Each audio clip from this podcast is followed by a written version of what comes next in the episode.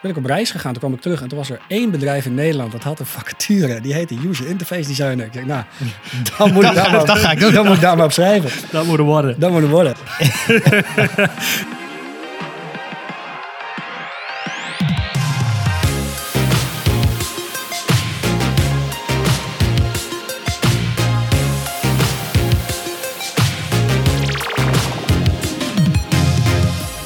Welkom bij de Pixel Paranoia podcast. Ik ben Michelle en samen met mijn co-host Rick gaan we alles behandelen rondom UX, UI en frontend development. En eh, we hebben vandaag een gast. Edwin, welkom. Dankjewel. Ehm Edwin, jij bent CEO en founder van Vring. Eh, maar je hebt daarvoor gewerkt bij Informaat en je hebt, bent founder van Keen Design. eh, en freelancer geweest. En al met al zag ik een cv waar je UT's zegt. Dus volgens mij, ehm, nou, we gaan straks helemaal in de main, helemaal de diepte in. Ik ben heel erg benieuwd wat, je, wat we allemaal uit je kunnen trekken qua info. Ehm, en eh, ja, wat ik al zei, we nemen dit ook op. Dus het komt ook op eh, YouTube. Dus ehm, nou, ik heb er hartstikke zin in. Laten we beginnen. Ehm, eerst een site. Rick, go ahead. Ja, ik was op een eh, conferentie eh, afgelopen week. En er was een presentatie van een dove UX'er. En hoe geeft een dove UX'er een presentatie, vraag je af. Ehm, nou, met gebarentaal. En er zaten twee tolken in de zaal die haar presentatie vertolkten aan het publiek. Eh, dus dat was een hele aparte ervaring. Maar zij gaf een presentatie over eh, nou ja, waar zij tegenaan loopt als ehm, doof persoon. ehm, die ja, gewoon gebruik maakt van het internet. Wat ze dus die hele presentatie eh, ja, al gebarend deed, terwijl twee tolken het afwisselend vertaalden. En dat, dat zeg, ja, het waren wel wat, eh, wat interessante inzichten. Ehm, zo kwam ik erachter dat eh, haar, ze stelde zelf ook de vraag. ehm, maar waarom ga je dan niet chatten? Zeg maar. Ze zat op een website, ze moest haar ehm, abonnementen van de NS moesten aanpa- aanpassen. En dan heb je de contactopties, dan kun je bellen kunt, eh, en chatten. Ja. En de eerste reactie is van ja, eh, als, je, als je dan doof bent, dan snap ik dat je niet kunt bellen. Maar waarom ga je dan niet chatten? Nou, schijnbaar is ehm, gebarentaal en Nederlands zijn twee compleet verschillende talen. Dat zijn dus echt, er zijn genoeg mensen die dus ehm, wel kunnen gebaren, maar geen Nederlands kunnen lezen. Ja. Dat wist ik niet. Maar ehm, zij zei, ja, het is de, de grammatica en de, de, de, de, de taal is echt heel anders. Ehm, dus mensen die kunnen gebaren, kunnen niet per se ook ehm, dus, dus chatten. eh, om een probleem op te lossen. En zij zei van, nou, dan moet ik dus bellen met de NS. En ehm er was een voorbeeld van een paar jaar geleden. Tegenwoordig heeft de NS schijnbaar een, een dove tolk contactoptie op de website staan. Want als zij contact wil opnemen met een bedrijf, dan moet ze dus eh, bellen met een, eh een doventolk eh, bedrijf, zeg maar, via, via een app. Dat video belt ze met een doventolk. Die doventolk die belt dan de persoon die zij moet hebben. En zij gebaart naar de doventolk en de doventolk vertaalt het naar de persoon aan de lijn. En eh nou, ze had een verhaal over dat ze bij de NS haar abonnement moest aanpassen. En dat ze, ehm, eh, dat ze van de medewerker van de NS ja moest zeggen op een bepaalde vraag. Ja. Dus zij gebaart ja, de doventolk die zegt ja. Maar die medewerker die zegt, ja, nee, ik moet het van haar zelf horen. Ja. Dus nou, veel pijn en moeite. Dan kwam er wat, wat geluid uit, zei ze. En nou, dat was dan wel oké. Maar ja, dat, ze gaf aan wat, wat, waar zij dan tegenaan liep, zeg maar. Dat heel veel websites ehm, te lange zinnen hebben dus. Ehm, geen juiste, ehm, want ze gebruikt dan... Zij, zij kan wel Nederlands lezen, zeg maar. Ja. Uh, Maar die gebruiken alsnog eh, heel veel jargon, te lange zinnen, ehm, geen, juiste, ehm, geen juiste headings in, in het design, zeg maar. Dus veel te grote lappen tekst dat je niet makkelijk kunt scannen. Want Mm. heel veel doven, nou, die, die wel Nederlands kunnen, kunnen het niet eh, perfect, zeg maar. Dus een beetje eh, kindertaal is, is te simpel. Maar eh, makkelijk scanbare teksten met Ja, grote, ja. grote titels en kort bondig waar het over gaat, dat, dat scheelt heel erg veel, zei ze. En, en dan dingen als, als B1 taalniveau of Ja, zo? ja zeker. ja. ja. ja, precies. En ehm, ja, want ze zei doventaal, zeg maar, als, als wij zeggen, ehm hey, laten we met z'n twee uit eten gaan, ehm, dan is dat in gebarentaal, dus jij, ik eten. Zeg Ja, maar. ja. Zo simpel. Oh, duidelijk. Ja. En ook ehm, ehm, dingen, ze zei, het ging om een gele bal in de kast. Wij zeggen, hey, de gele bal ligt in de kast. Zij zegt kast, daarbinnen eh, bal geel, zeg maar, Ja, omgedraaid. precies. Dus de, de grammatica en logica in de taal is ook heel anders dan. eh, eh, Hmm. dan in het Nederlands. En ook, eh, zei ze, Netflix, die, die pakt dat dan wel, wel goed op. Die heeft een tijdje schijnbaar, ehm, en teletext, Michaela, zei jij eh, ook, eh, als je, of teletext, eh, ondertiteling van, via teletext, Oh ja, ja. eh, in twee kleuren. Als mensen in gesprek zijn dat persoon A geel is en persoon B blauw. Oh, Hij smart, zegt, ja, ja. maar ik hoor niks, dus ik weet niet wie blauw is en ik weet niet wie geel is. En eh, dus je hebt dat closed captions op, eh, op Netflix en die voegen, voegen wel de persoon zijn naam ervoor, zeg maar. En ook ehm, emotie voegen ze soms toe, huilend of treurig of dat soort dingen. Want zij zeggen, ja, dat, dat, dat hoor ik niet. Of Nee. als, als iets buiten beeld gebeurt, dat er een deur dicht slaat. Ja, dat krijg ik niet mee. Nee. Dus dan staat er in die closed caption staat dan wel op de achtergrond deur slaat dicht en zo. Voor, eh, zodat zij daar ook mee, eh, mee kreeg. Maar dat, eh, ja, ik vond het wel. eh, Ik ben eigenlijk wel benieuwd hoe, hoe, hoe UX zei. Hoe, hoe werkt dat? hoe, hoe UX zei. Nou ja, je zat toch wel met, je moet met klanten overleggen, met collega's. nou ja, met- ze kwam dus bij het bedrijf werken, zei ze. En ehm, een van de eerste dingen was dat ze de contactpagina van hun eigen website wilden aanpassen. En ehm, ze wilden het contactformulier eraf halen. Eh, zodat alleen het telefoonnummer over, overbleef. toen zei ze, oh, laten we dat even niet doen. en toen was het, oh shit, hebben we hem niet bij stilgestaan inderdaad. Dat we gewoon iemand in dienst hebben die doof is en die dus helemaal niet kan bellen. Dus zij zegt, ja, contactformulier is wel, eh, wel essentieel. En ook, ehm, ja, een klein tip die ze dan gaf. Ehm, ze gaf als voorbeeld volgens mij thuisbezorgd of iets dergelijks. Ehm, waarbij je dan alleen eh, waar ze geen opmerkingenveld hadden. Dus dat ze bijvoorbeeld niet moesten aanbellen bij de deurbel of zoiets dergelijks. Dat, Ja, dat want- kon ze dan nergens kwijt. Dus ja, zegt ja, dan dat heb ik niks, heb ik, Nee. heb ik niks aan. En de energieleverancier die haar gewoon eh, drie keer per dag eh, de hele week belde. ehm, over energiedingen, zeg maar. En zegt ja, ik kan, ik kan niet opnemen, maar kan ook niet duidelijk maken dat, dat ik doof ben, zeg maar. Maar Dus dat zijn wel van die, ja, van die struggles. Daar denk je, denken wij niet over na eigenlijk. Nee, nee. En, en er zijn dus eh, schijnbaar een paar websites ehm, eh, nu die ehm, een video hebben waar je zeg maar readspeaker hebt die de pagina kan voorlezen. Maar ja, als je doof bent heb je daar niks aan. Maar er zijn dus ook websites die maken ehm, gebarentaal, ge- gebarentaal video's van de volledige content, zeg maar. Waarbij Wow. er dus ja, gewoon een videootje staat die dan de hele content van dat artikel eh gebarentaalt, zeg maar. Nice. ik ben En, ook wel eh, benieuwd hoe zij dan, oh ja, hoe zij als UX-designer zelf drempelvrije oplossingen ontwerpt. Ja, Dat is, Ja. eh, dat, is, dat is ook wel een goeie. Ja, de- de- we konden haar wel vragen stellen. Die vraag heb ik niet, niet gesteld. Maar als je dan een vraag... ze verstond je niet. Nee, het was heel stil. Nee, maar als je een vraag stelde, dan ging de tolk ging dat weer terug naar haar gebarentaal, zeg maar. En die, zij gaf daar weer een antwoord op, gebarentaalwijs. En de andere tolk, die vertaalde dat weer terug naar jou als antwoord. Oh, ja, ja. ja. Dus het ging onder andere over, waar, eh, staat dit ook in de WCAG-richtlijnen? Nou, dat is niet het geval, anders, want dat gaat meer over contrast en zo. Er staat wel iets over dat ehm, de tekst volledig toegankelijk moet zijn, maar dat is alleen maar bij drie keer A, zeg maar. Dus er staat niet echt iets in over, per se over doof of slechthorend, eh, om, Maar- om ergens aan te moeten voldoen. Dus ja, ze had dan zelf een, een, een lijstje eh, met dingen, dus kort, bondig eh, tekst schrijven, gebruik gewoon juiste titels. De provincie Utrecht heeft schijnbaar als contactoptie op de website eh, wel een, een, ja, zo'n dove knop. En daar kunnen mensen die dus doof zijn gebruik van maken. Dus dan bel je eigenlijk een dove bij de provincie, die dan dat voor je regelt in plaats van dat je dus via je eigen tolkenbureau moet bellen. Om toch in contact te, te komen. Ja, dat is wel een, wel een ding inderdaad. Ja. Ja, ja, grappig. Ja, want ik, ja, ik dacht ook inderdaad, ja, oké, je bent doof, eh, maar dan kun je wel lezen, toch? Maar dat is dus helemaal niet. Als, als, als mensen zo. doof opgroeien, ja, dan leren ze gebarentaal en niet per se ook Nederlands. Nee. Dat, eh, net als dat je in Groningen en Brabant schijnbaar ehm, verschillen hebt in gebarentaal. En dus in ieder land ook gewoon zijn eigen gebarentaal heeft. Want gebarentaal is ontstaan op plekken waar mensen willen communiceren op een bepaalde manier. Ja, ja. Dus eh, ja, als doof kun je niet opeens naar Duitsland en dan denken, ik red me hier met mijn gebarentaal. Interesting. The ja. more you know. Dus dat was wel, eh, was wel interessant om een, he- ja, was het, nou, ik wil zeggen hele stille presentatie, maar dat viel wel mee, want de talk die, deed, eh, die, die vertaalde.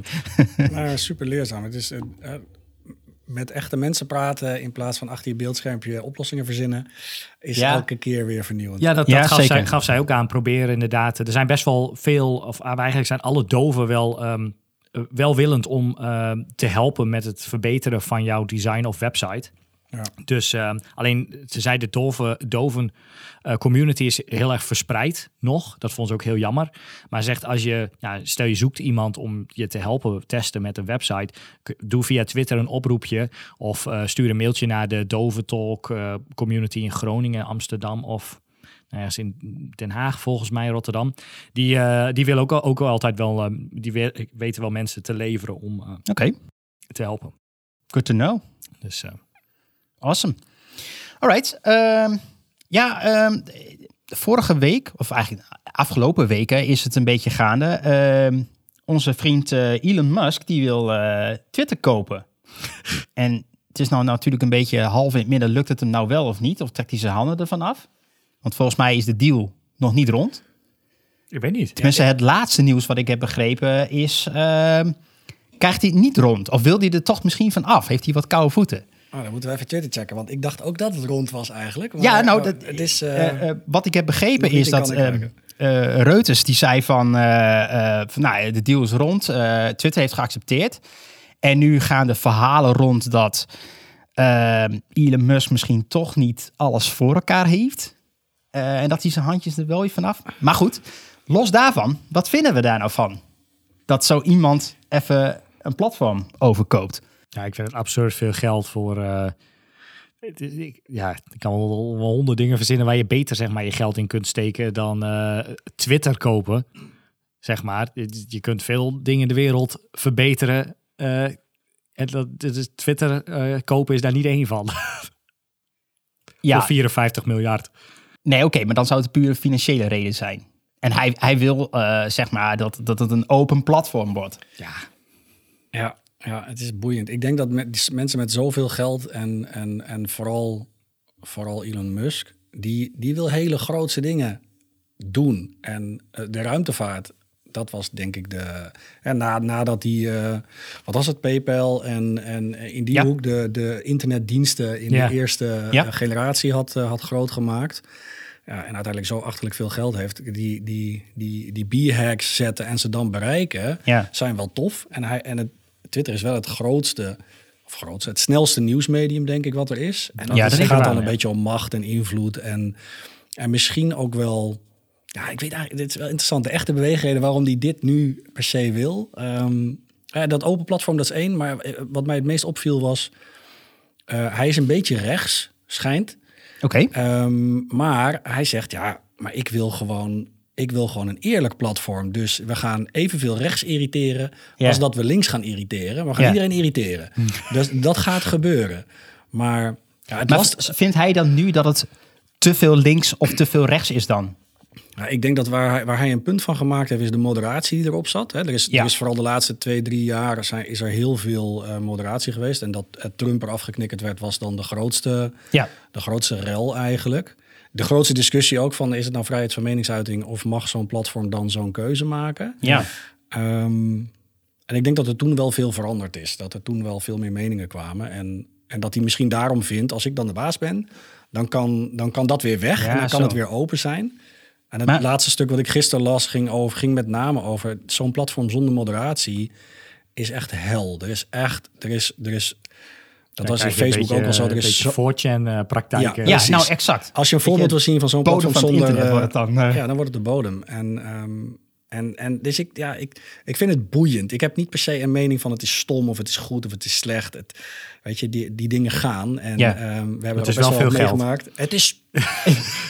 ik, ik kan die getallen bijna niet eens eh, bevatten. Maar wat ik, wat ik wel, eh, wat ik me nog wel afvraag, het, het is een en, en blijft dan een Amerikaans platform. Dus het valt ook onder eh, de wetgeving van Amerika. En, en, als, als het overneemt, verandert dat volgens mij niet. Maar het schijnt dat de, eh, de Europese Unie wel wetten heeft of in gang aan het zetten is, die, die, op, die, eh, eh, op die grote diensten wel invloed hebben. Dus dat Ja, wat zij in, in onze landen mogen of wat er in onze Ja. landen mag, ligt wel aan, aan de Europese wetgeving. Er is altijd wel discussie, maar het past wel bij hem om, Of tenminste, hè, van een afstand. Ik ken de man niet. Ja, nee, Eh, nee. maar, eh, Vorige week met hem gekaart. Ja, maar, precies. Ja, anders dan willen we hem ook nog Even wel een borreltje gehad. Maar eh, ik weet niet of hij drinkt eigenlijk. Nee, hij... ehm, het hij rookt wel. het- ja, precies. Het past het- dat, dat een beetje, of een beetje heel erg tegen de, de goede gemeente aanschoppen.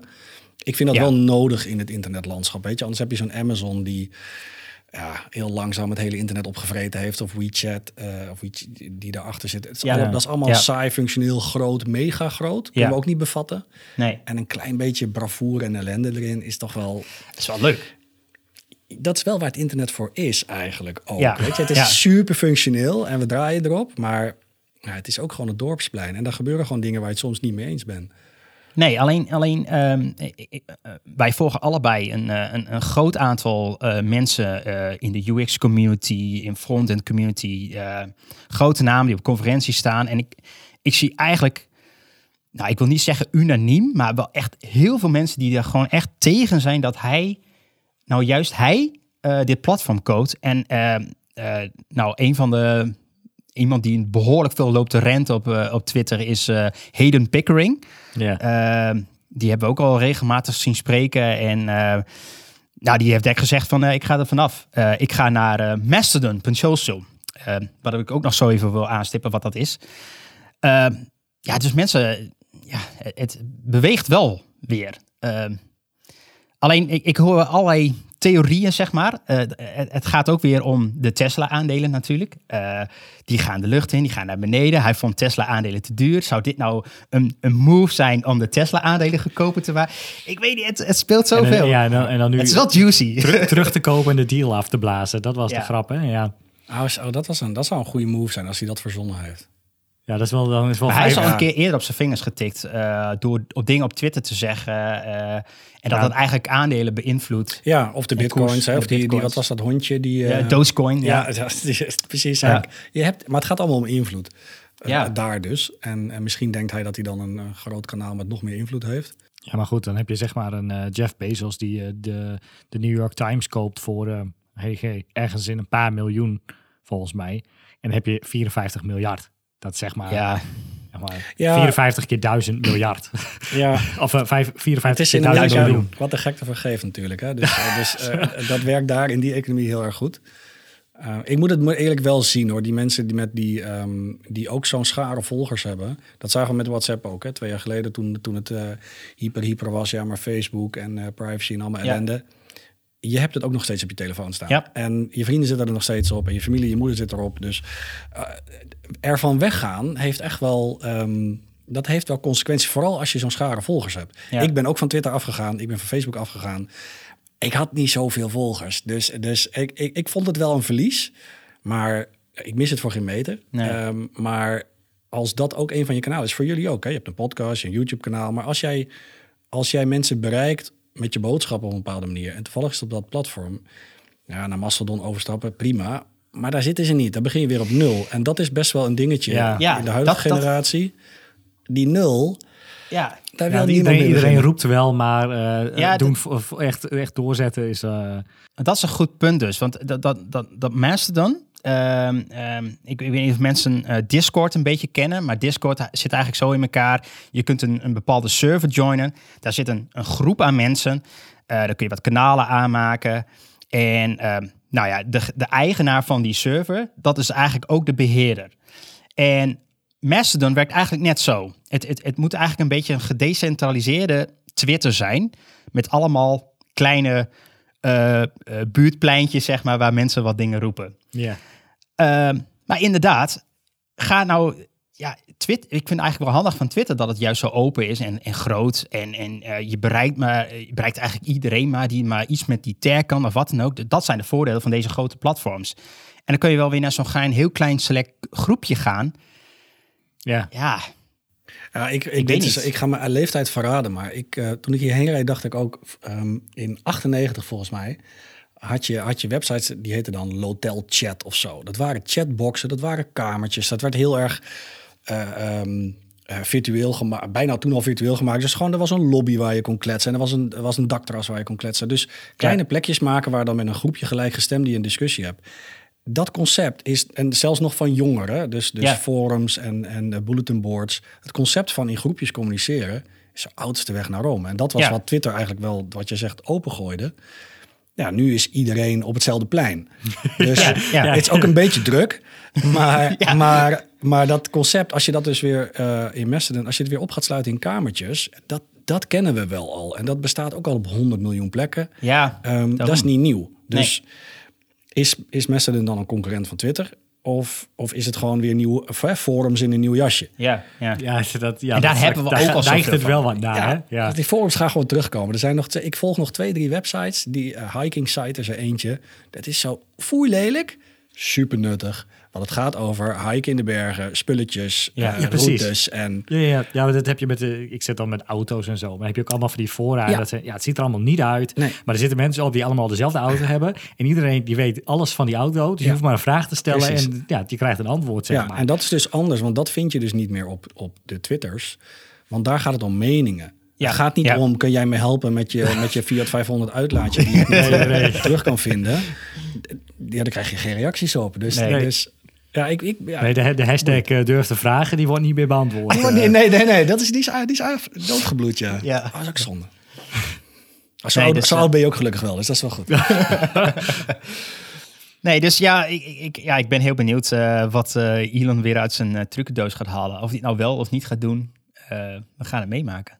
Ik ben benieuwd. Maar het, het is een behoorlijke ophef in ieder geval. eh, dus eh, dat heeft hij bereikt. Ehm, Hij is trending op Twitter. ja, hij is het en misschien vindt hij dat wel het belangrijkst. eh, want hij eh, mag af en toe best wel eh, onzinnige dingen tweeten. Ehm, ja, wil ik eigenlijk doorgaan naar het volgende onderwerp. Want ehm, ik heb denk ik... Nou, wanneer hebben we dat gedaan? Ik denk ergens vorig jaar ook een update gedaan over Figma. Ja. Ehm, want eh, als je Figma gebruikt, ja, eens in de zoveel tijd komen er magisch nieuwe dingen bij, nieuwe features. En soms krijg ik daar wel een pop-upje van. Dan staat er weer wat dingetjes bij wat er allemaal in zit. En soms ook niet. Dus ik heb eigenlijk geen idee. Eh, en misschien let ik daar zelf ook wel niet goed genoeg op. Maar ik dacht van, nou, laten we nou iedereen even, even weer bijpraten met wat er, eh, wat er gaande is. Dus ik heb even een lijstje gepakt met wat, ik wel leuk vond, wat er nieuw in zit. Eh, een van de dingen is dat er nu eh, RTL-ondersteuning is. Dus eh, right-to-left tekst voor Arabische taal of whatever. ja, Ehm, automatisch. Anders dan dat je moet zeggen, een soort van right line of zo? Of how does it work? ik, ik, ik, ik, geen idee. Ik heb nog niet geprobeerd hoe het werkt. Maar het zit er nu in. Ja, dus waarschijnlijk kun je nu gewoon dingen allemaal right-to-left doen. Automatisch. Oké. I don't know. Ehm, er is nu Slack-integratie. En dat is wel handig, want ik denk dat nou, best wel wat bureaus, bedrijven met Slack werken. En als er dus updates zijn aan je bestand, komt er automatisch een postje op, eh, op je Slack-kanaal. En dan eh, kun je zien wat er veranderd is. Dus dat is wel cool. Komt dat vanuit Slack of komt dat vanuit eh, Figma? Nee, Figma. Figma heeft ze zelf die, die integratie gefixt. Oké, ik wil zeggen, als dat dan ook bij Microsoft Teams vandaan moet komen, dan zitten we hier nog wel even. Ja, dan, dan wachten we nog een paar jaar. En dan is misschien het alweer overbodig. Maar ja, ja, dat kan, ja.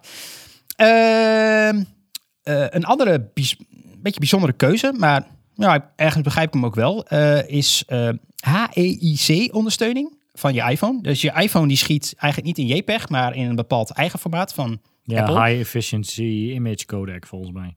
Maar ja, Check, sure. Sold. Ja, inderdaad. Eh, die ondersteuning hebben ze nu. Dus je kunt nu rechtstreeks van je iPhone eh, foto's in eh, Figma knallen. Nou, dat is wel cool. Eh, ze zeggen dat tekst editen veel sneller is geworden. Wel tien keer. Ja, heb ik niet gemerkt. Jij wel? Nee, tekst editen, zeg maar, selectie of typen. Ik kan Ja. niet sneller typen dan dat ik al kon. Nee, eh, nee, het is volgens mij selecteren van tekst en dat soort dingen. Oké, misschien is je geen idee, hele grote, heel veel tekst. ik, veel ik heb het niet zo. heel erg gemerkt, moet ik eerlijk zeggen. Maar oké. Ehm, dit vond ik wel handig, want ik gebruik de laatste tijd eh, link ik best wel veel naar klanten of collega's, bepaalde artboards. Eh, en dan kun je dus nu Command L of Ctrl L gebruiken en dan post, eh, copy-paste je een link naar dat artboard toe. Dus dat is wel een handige shortcut. Ehm, Even kijken. Ehm, je kunt nu normaal gesproken, als je componenten had gemaakt, dan kon je die ehm, ergens bovenaan je, je bestand kon je die publishen en naar al je andere bestanden toe. En dat kan nu gewoon op het com- eh, component zelf. Door rechtermuisknop te klikken kun je gewoon publish te klikken. Dus Oh, hoef je niet meer niet meer per se eh, alles te publishen. Hoef je niet meer naar dat mapje toe en dan op Nee. pop-up openen, check. Nee, inderdaad. En wat daar ook wel op handig is, even los van het publishen, je kunt nu met, en misschien zit het er eigenlijk al een tijdje in, maar ik wist het niet, dus ik dacht ik gooi hem er gewoon in, is command slash. En dan krijg je een soort command menu. En daar kun je gewoon dingen intypen. Daar kun je je plugins op starten. Daar kun je dingen mee publishen. Je kunt eigenlijk allemaal je commands uitvoeren. En wat ik dus doe, is ik heb een, command, of een eh, component geselecteerd. Ik doe dan eh, command slash en dan typ in pub. En dan krijg ik eh, publish command. Yo, en dan druk je op enter en dan publish die. Dus Oh, zo. je kunt eigenlijk alles met je toetsenbord doen. Dat vind ik wel chill. Ja, dat eh, doet me denken aan eh, Command P in... eh, Command P? Sorry, Command K. Oh, in de ja. Tailwind eh, documentatie. En Ja. andere websites waarbij je Command K do- kunt doen om een Ja, van- command P in Sublime bijvoorbeeld. Ja, Ik, VS Code is ook command P. ja, Nee. ja, precies. Ja, Word is ook command P, maar dan ga je printen. Dus Ja, ik weet precies, volgens ja. mij niet wat je bedoelde. Nee, maar je... je- nee, klopt. Nee, ik bedoel die, die, die, die soort van shortcuts binnen een website, zeg maar. Sommige Ja, ja. websites die hebben zo'n zo'n eigenlijk soort interne... Zoekdingetje. Ja, wat is het? Ja, ja, precies. Ja, volgens mij heeft Slack web en zo en Teams web heeft Beetje vergelijkbaar wat je op je MacBook doet als je command spatie doet, zeg maar. Ja, ja. Ja, veld, precies. En dat is wel een aanvullend is wel boeiend dat er dus eigenlijk meer developers, front-end developers, ook naar de UX komen. Want zou een UX-designer hiermee gekomen zijn? Of eh, hoe, hoe, welke, welke behoefte is er geweest waardoor een oplossing gekozen wordt die best wel hoger is dan, dan alleen maar een snelle publish-oplossing? Ja. Maar bijna een commandtaaltje voor de mensen die zo toetsenbord-driven zijn. Oh, dat is een goeie, Om, ja. een goeie. om zelfs bijna, jij start waarschijnlijk terminal op om allerlei dingen te doen. Ja. De- ik kom daar niet. Eh, alleen als ik iets eh, aan het clearen ben. Maar, maar die manier van dat- denken is volgens mij niet, zo meer, niet zozeer design denken, maar meer Ja, develop zo. denken naar Ik designwereld. zie al helemaal zo'n developer die dan in Vim vast zit, zeg maar, in zijn terminal. Die denkt, oh, weet je, al die command, dat moet ik in Figma ook hebben. Want ik moet iedere keer als ik iets Nou. moet, eh, hieruit moet halen, dan... eh, Dat, ik, ik, eigenlijk moeten we even op zoek backstory van dit eh, ding eh, Ja, dat is een eh, goeie. terughalen. inmiddels een goeie. is Ja. hij meegekomen. Ja. Ehm, ja, een ander ding, en ik weet niet of jullie dat al opgevallen was, maar er is een nieuwe mobile app van Figma. Die oude was eigenlijk best wel crap. Nou ja, het, het Ja, deed wat hoor het moet doen. Het was mirror van eh, wat je maar aanklikte in Figma. Eh, en nu zitten er eigenlijk allemaal toffe functionaliteiten in. Je kunt nu gewoon prototypes opstarten op je mobiel. Eh, best wel handig als je apps aan het designen bent of aan het prototypen voor mobile devices. Dan kun je nu gewoon vanuit daaruit eh, je prototype opstarten. Ehm, zou ook interessant kunnen zijn voor user testing, I guess. ja, zeker. Geeft iemand een eh, prototype in de hand en nou, ga maar lekker los. Maar zelfs voor designen zelf, hè, want, want in je Figma verschillende artboards naast elkaar en transities doen of overgangetjes. Als je dat op mobile ziet Ja. en niet meer dat hele board ziet, is Ja. de experience echt anders. Dus Ja, veel sneller eh, daar zelf naartoe voelen. Eens. Ehm, ja, goed. Dat is, is wel een leuke wat je zegt nu, want ik wil toch nog even, even een, een zijspoortje. Eh, we waren, eh, zijn bezig met een klant, dus hebben we ook een nieuw design traject voor aan het doen. En ehm, eh, we waren designs aan het delen. En ehm, eh, ik had gewoon een, een link gestuurd naar, naar Figma, waar al die artboards inderdaad netjes naast elkaar staan. En wij krijgen wij feedback op, op eh, zeg maar op het geheel. Van ja, als ik, als ik hem zo uitzoom, dat ik eigenlijk de hele pagina zie. Ja, dan vind ik wel dat, dat je dan, dan, dan eh, eh, moet dat wat bovenaan staan. Of dat heeft, moet wat meer focus hebben. Ja, En toen zei je van, hè, maar, ja, maar dit is niet hoe de gebruiker het gaat zien straks. je ziet niet de hele website. Je ziet niet de hele website altijd. Je ziet eigenlijk maar een klein gedeelte. Dus, eh, maar dat, dat, kwam niet helemaal goed over, die discussie. Dat ging helemaal niet helemaal lekker. Dus wat hebben we gedaan? In de opvolgende eh, review sessies hebben we gewoon eh, prototypes gedeeld. Waarin je dus eh, gewoon een, laptop ziet en erin kunt scrollen. En dan hebben ze de, oh ja, oh, ik zie, oh oké. Ik zie niet de hele website. ja. Ja, Dat is wel een goeie. Klanten zijn ook gebruikers wat dat betreft. Ja. Hè? Dus die, die hebben Zeker. weer iets Ze anders. hadden hem nog net niet uitgeprint en op de Ik, muur ik, dacht dat ze, ik, zeggen, dacht dat ze commentaar op Figma zouden geven. Dat ze zeggen, ik vind die linkerbalk zo lelijk. dat zou wel mooi zijn. Zoiets. Nee, maar dat dat, klopt. Het is, het is ook lastig. Ook om, je moet zelf ook een keer klant spelen eigenlijk. En dan, en dan niks doen, met je armen over elkaar zitten. En dan, en dan iets opgeleverd krijgen. En dan denk ik, "Wa- hoe dan? Ja, nee, eens, eens. Dus nee, dat eh, vond ik wel eh, erg grappig. Eh, maar nee, de nieuwe mobile app kan ik dus, eh, dus aanraden.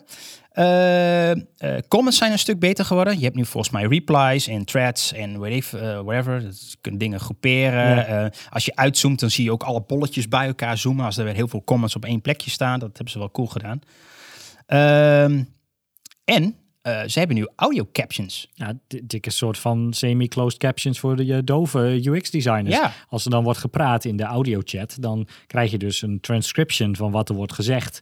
Ehm, moet je dus wel de taal nog kunnen lezen. Maar stel je bent doof en je kunt dus wel lezen, dan krijg je daar nog een, eh, een transcription van wat er live wordt gesproken. Eh, Ja. Werkt alleen in het Engels. We hebben dat Ja. aangezet terwijl we Nederlands aan het praten waren. Nou, Dat kan, ja. dat komt niet goed. Daar, eh, Oh, Maar wat tof. wel tof is, dus waar het dus voor bedoeld is, is ehm, stel je bent aan het ontwerpen met een, een heel grote club, eh, met heel veel mensen tegelijk, en iedereen praat een beetje door elkaar heen, dan kun je dus aan het transcription zien wie wat heeft gezegd. Dat, dat is wel handig. ja, want dan zet je naam daarvoor. Ja, Ja. ja. Dus dat, eh, nou, dat hebben ze wel, wel slim gedaan. Eh, inderdaad, alleen nog maar Engels voor nu. Maar misschien gaan ze het uitbreiden. Maar dat is in Figma Jam dan? Of in Figma nee, zelf? Figma zelf. Dus je kunt, eh, als je gewoon in een artboard bent, kun je ergens rechtsbovenin op een eh, koptelefoontje klikken. Oké. En dan kun je met elkaar eh, bellen. Zoals, eh, Ja, dan nou, open je een soort van chatroom, zeg maar. Je wordt niet, hij gaat niet over, het is niet echt bellen of zo. Maar er staat naast het deelknopje rechtsbovenin, staat er inderdaad het koptelefoontje. Dus daar klikt dan, dan krijgt de andere persoon krijgt een soort ploing. En dan, zit- dan cool. is er een soort van live chat. En dan kun je daar ook joinen. Je kunt ook gewoon weer leave, een beetje à la Discord, zeg maar. Maar je hebt maar één room. En dat is van, dat art, van, dat, eh, van die file. Van die file, ja. Dus ja. dan kun je gewoon met eh, meerdere collega's... eh, Wat grappig. Ik ben er echt ouderwets, want ik, doe, ik videobel dan met een van de andere 36 tools die we hebben. ja, ja. ja. En dan, hoef je, dan heb je nog, hoef je je scherm niet te delen, want je kunt naar dezelfde kijken. ja. Maar dan weet hij weer niet waar je heen beweegt. Nee, Dan kan je elkaar weer volgen. ja. Ja. Maar dit is nog... Je kunt nu ook bellen in Figma bellen in zelf. Figma. We kunnen overal bellen tegenwoordig. Hè? Bellen in Slack, bellen in Ja, Figma, Excel. bellen in Teams. Excel bellen? Wat? Nou, nog, nog net, nou, net niet. nou ja, ja, die kunnen we maken. Zit achter command eh, slash zit die. Ja. Wie weet. Een soort hidden feature. Spring nu naar A13 en dan kun je alle mensen volgen.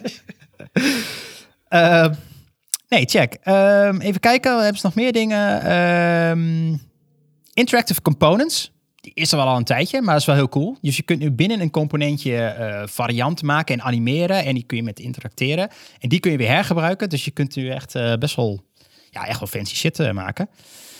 En eh, wat ook wel grappig is, eh, als je gewoon ehm, backslash Gewoon slash. slash, sorry, slash intypt, eh dan kun je met elkaar praten op je cursor.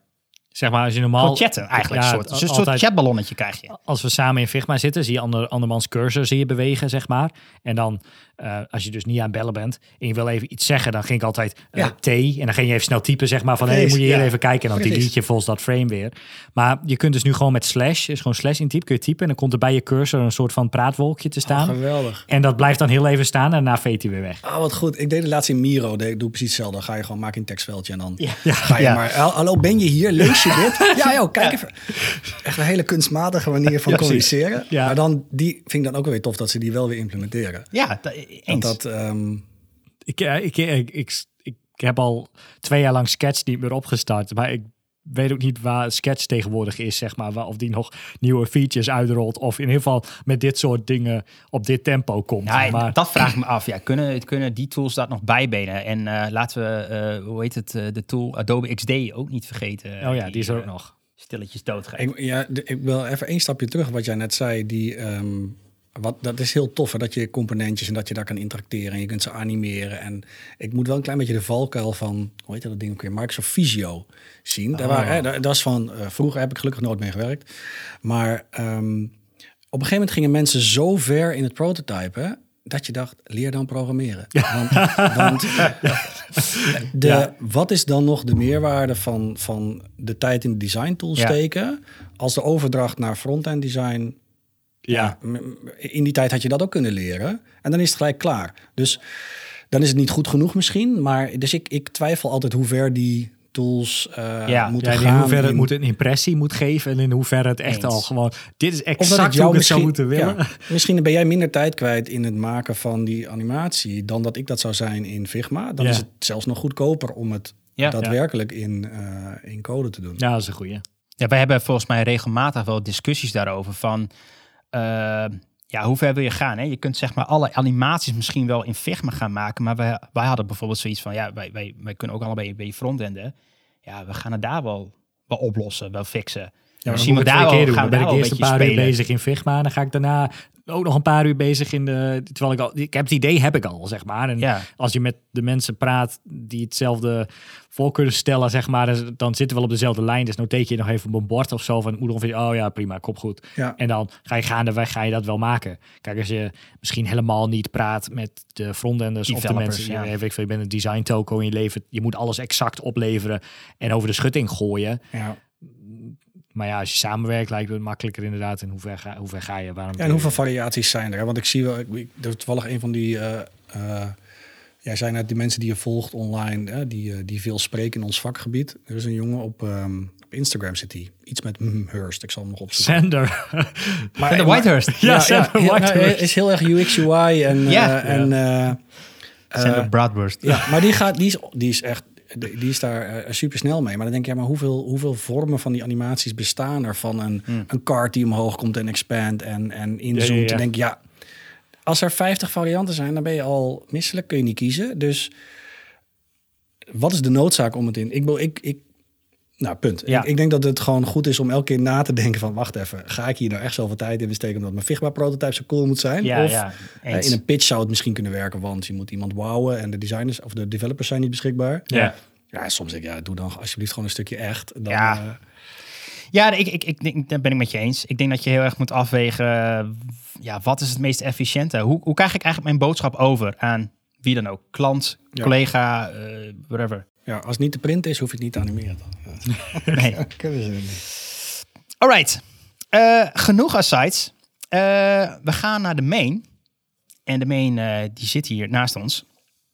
Ehm, ja, Edwin. ehm, je hebt een behoorlijke carrière al meegemaakt. En uh, vroegen ons eigenlijk af, en dat vragen we eigenlijk aan al onze gasten. Hoe is het nou allemaal begonnen? Want eh, toen jij op de basisschool zat, dacht jij van ik word later UX'er? Of valt dat echt wel mee?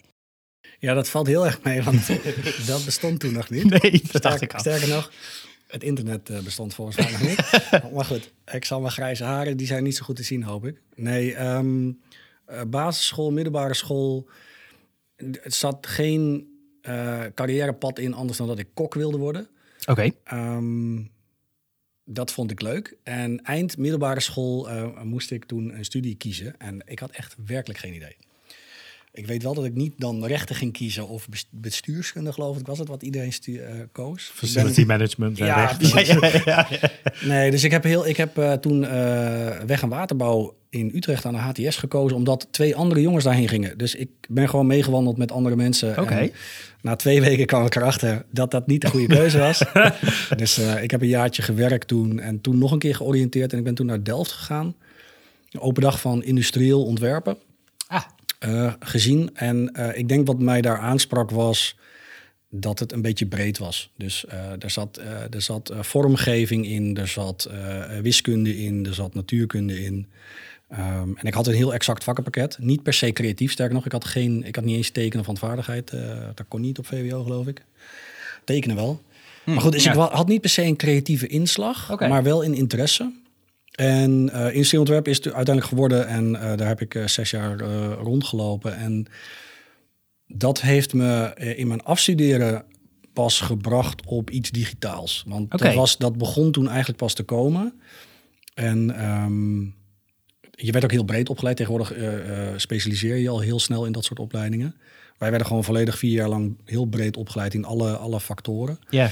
Eh, dus, dus vormgeving, techniek, eh, oh, sorry, eh, marketing en, ehm, en ergonomie. Dat zijn de vier grote pijlers. Oké. En dat maakt ook wel eigenlijk. ehm, nee, ik zal het bruggetje afmaken. Ik ben bij KPN afgestudeerd. Eigenlijk op een iPad, maar dat wisten we toen nog niet. Het was meer die, die man die Oh. daar werkte, Jans Aasman heette die, die had, die had een visie. Die zei: Ja, er zijn laptopjes, maar dat is alleen het schermpje. Ja. En, en er waren CD-ROM, CD-ROM applicaties toen. En als je die daar dan in kan laden, kun je op schoot, op de bank, kun je informatie tot je nemen. Cool. En ik heb eigenlijk dat informatieproduct ontworpen. Dat was een, dat was een soort encyclopedie over de grote gebeurtenissen in je leven. Hè, dus dus eh, trouwen, kindje, overlijden, studiekeuze, huis kopen. Een beetje van die grote thema's. En dan alle informatie bij elkaar. Dus een informatieproduct ontworpen. En dat was mijn eindopdracht. Ehm, en ik denk dat, geloof dat mijn afstudeerbegeleider toen het woord user interface gebruikte. Dat was voor mij voor het eerst. Ja. dat het woord user interface iets was. Want ik ontwierp fysieke producten, stofzuigers en Ja, ja, Ja. verzin het. ja. En daar kwamen af en toe schermpjes op. Af en toe kwamen de bedieningspanelen op. Ja, precies. En, en eh, dus die, die historie van user interfaces eh, kwam mee.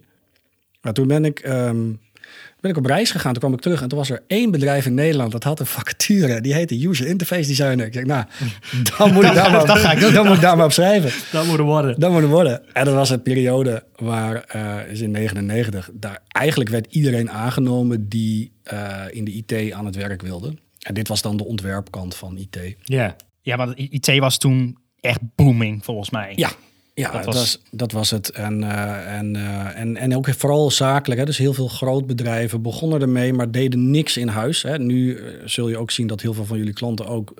dan zit er gewoon een hele grote afdeling in, Oh ja, in- bij, zeker. de, bij de opdrachtgever. Ja. En dan ga je daar gewoon bij zitten. Ja. Dus eigenlijk wordt iedereen, alle bedrijven worden digitaal. Maar toen was het nog heel erg niet. Dus wij werkten voor verzekeraars en banken. En die hadden allemaal hun eigen dingen en lokale kantoren. En Ja. oh ja, iets met internet. ja. Ehm, maar goed, dus daar ging ik toen werken. Informaat was de eerste club waar ik het eigenlijk een beetje geleerd heb. Ja. En eh, lekker in loondienst. En eh, dat beviel? Of? Ja, lekker in loondienst, dat is een goeie. Ehm, ehm, ja, dat beviel eigenlijk prima. Ik denk dat ik heb daar, ik heb daar eh, goede ervaringen op gedaan. Veel, ehm, veel collega's die daar in de tijd werkten, zitten nu nog steeds in mijn netwerk. Ja. Zijn, zijn of ergens directie geworden, of management, of ontwerpers, of zelfstandig. Dat is, eh. Iedereen is overal van alles heen gaan. Maar altijd contact gehouden. Het is een hele warme groep geweest. Ehm, wat ik niet zo heel goed kon, eh, is eh, luisteren naar mijn accountmanager. Dus daar had ik altijd wel wat struggles mee eh, over. Die kon het zo goed verkopen. Edwin, ik heb echt een hele leuke klus voor je.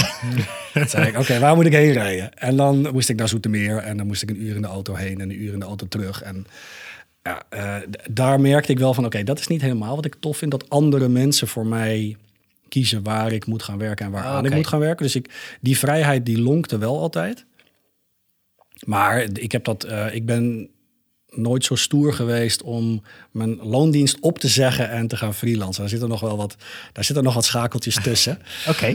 Niet op een ochtend wakker en dacht... Ik dacht van, eh, nou, nou wat hem. Dit wat hem. Nee, nee, nee. nee. En dat was ook, eh, ik moet ook zeggen, in die tijd waren er nog best weinig mensen die gingen freelancen. Vooral in de UX-wereld. Ehm, of de- zeggen de UX-wereld, de term bestond nog steeds niet. Hè? Het was nog steeds user interface designers. En je had webdevelopers in Amerika. En hier in Nederland hadden we dat niet zo heel erg eigenlijk. We hadden wel echt hardcore software-architecten. Maar dat webdevelopment, dat snelle websites maken met. Dreamweaver nog en zo.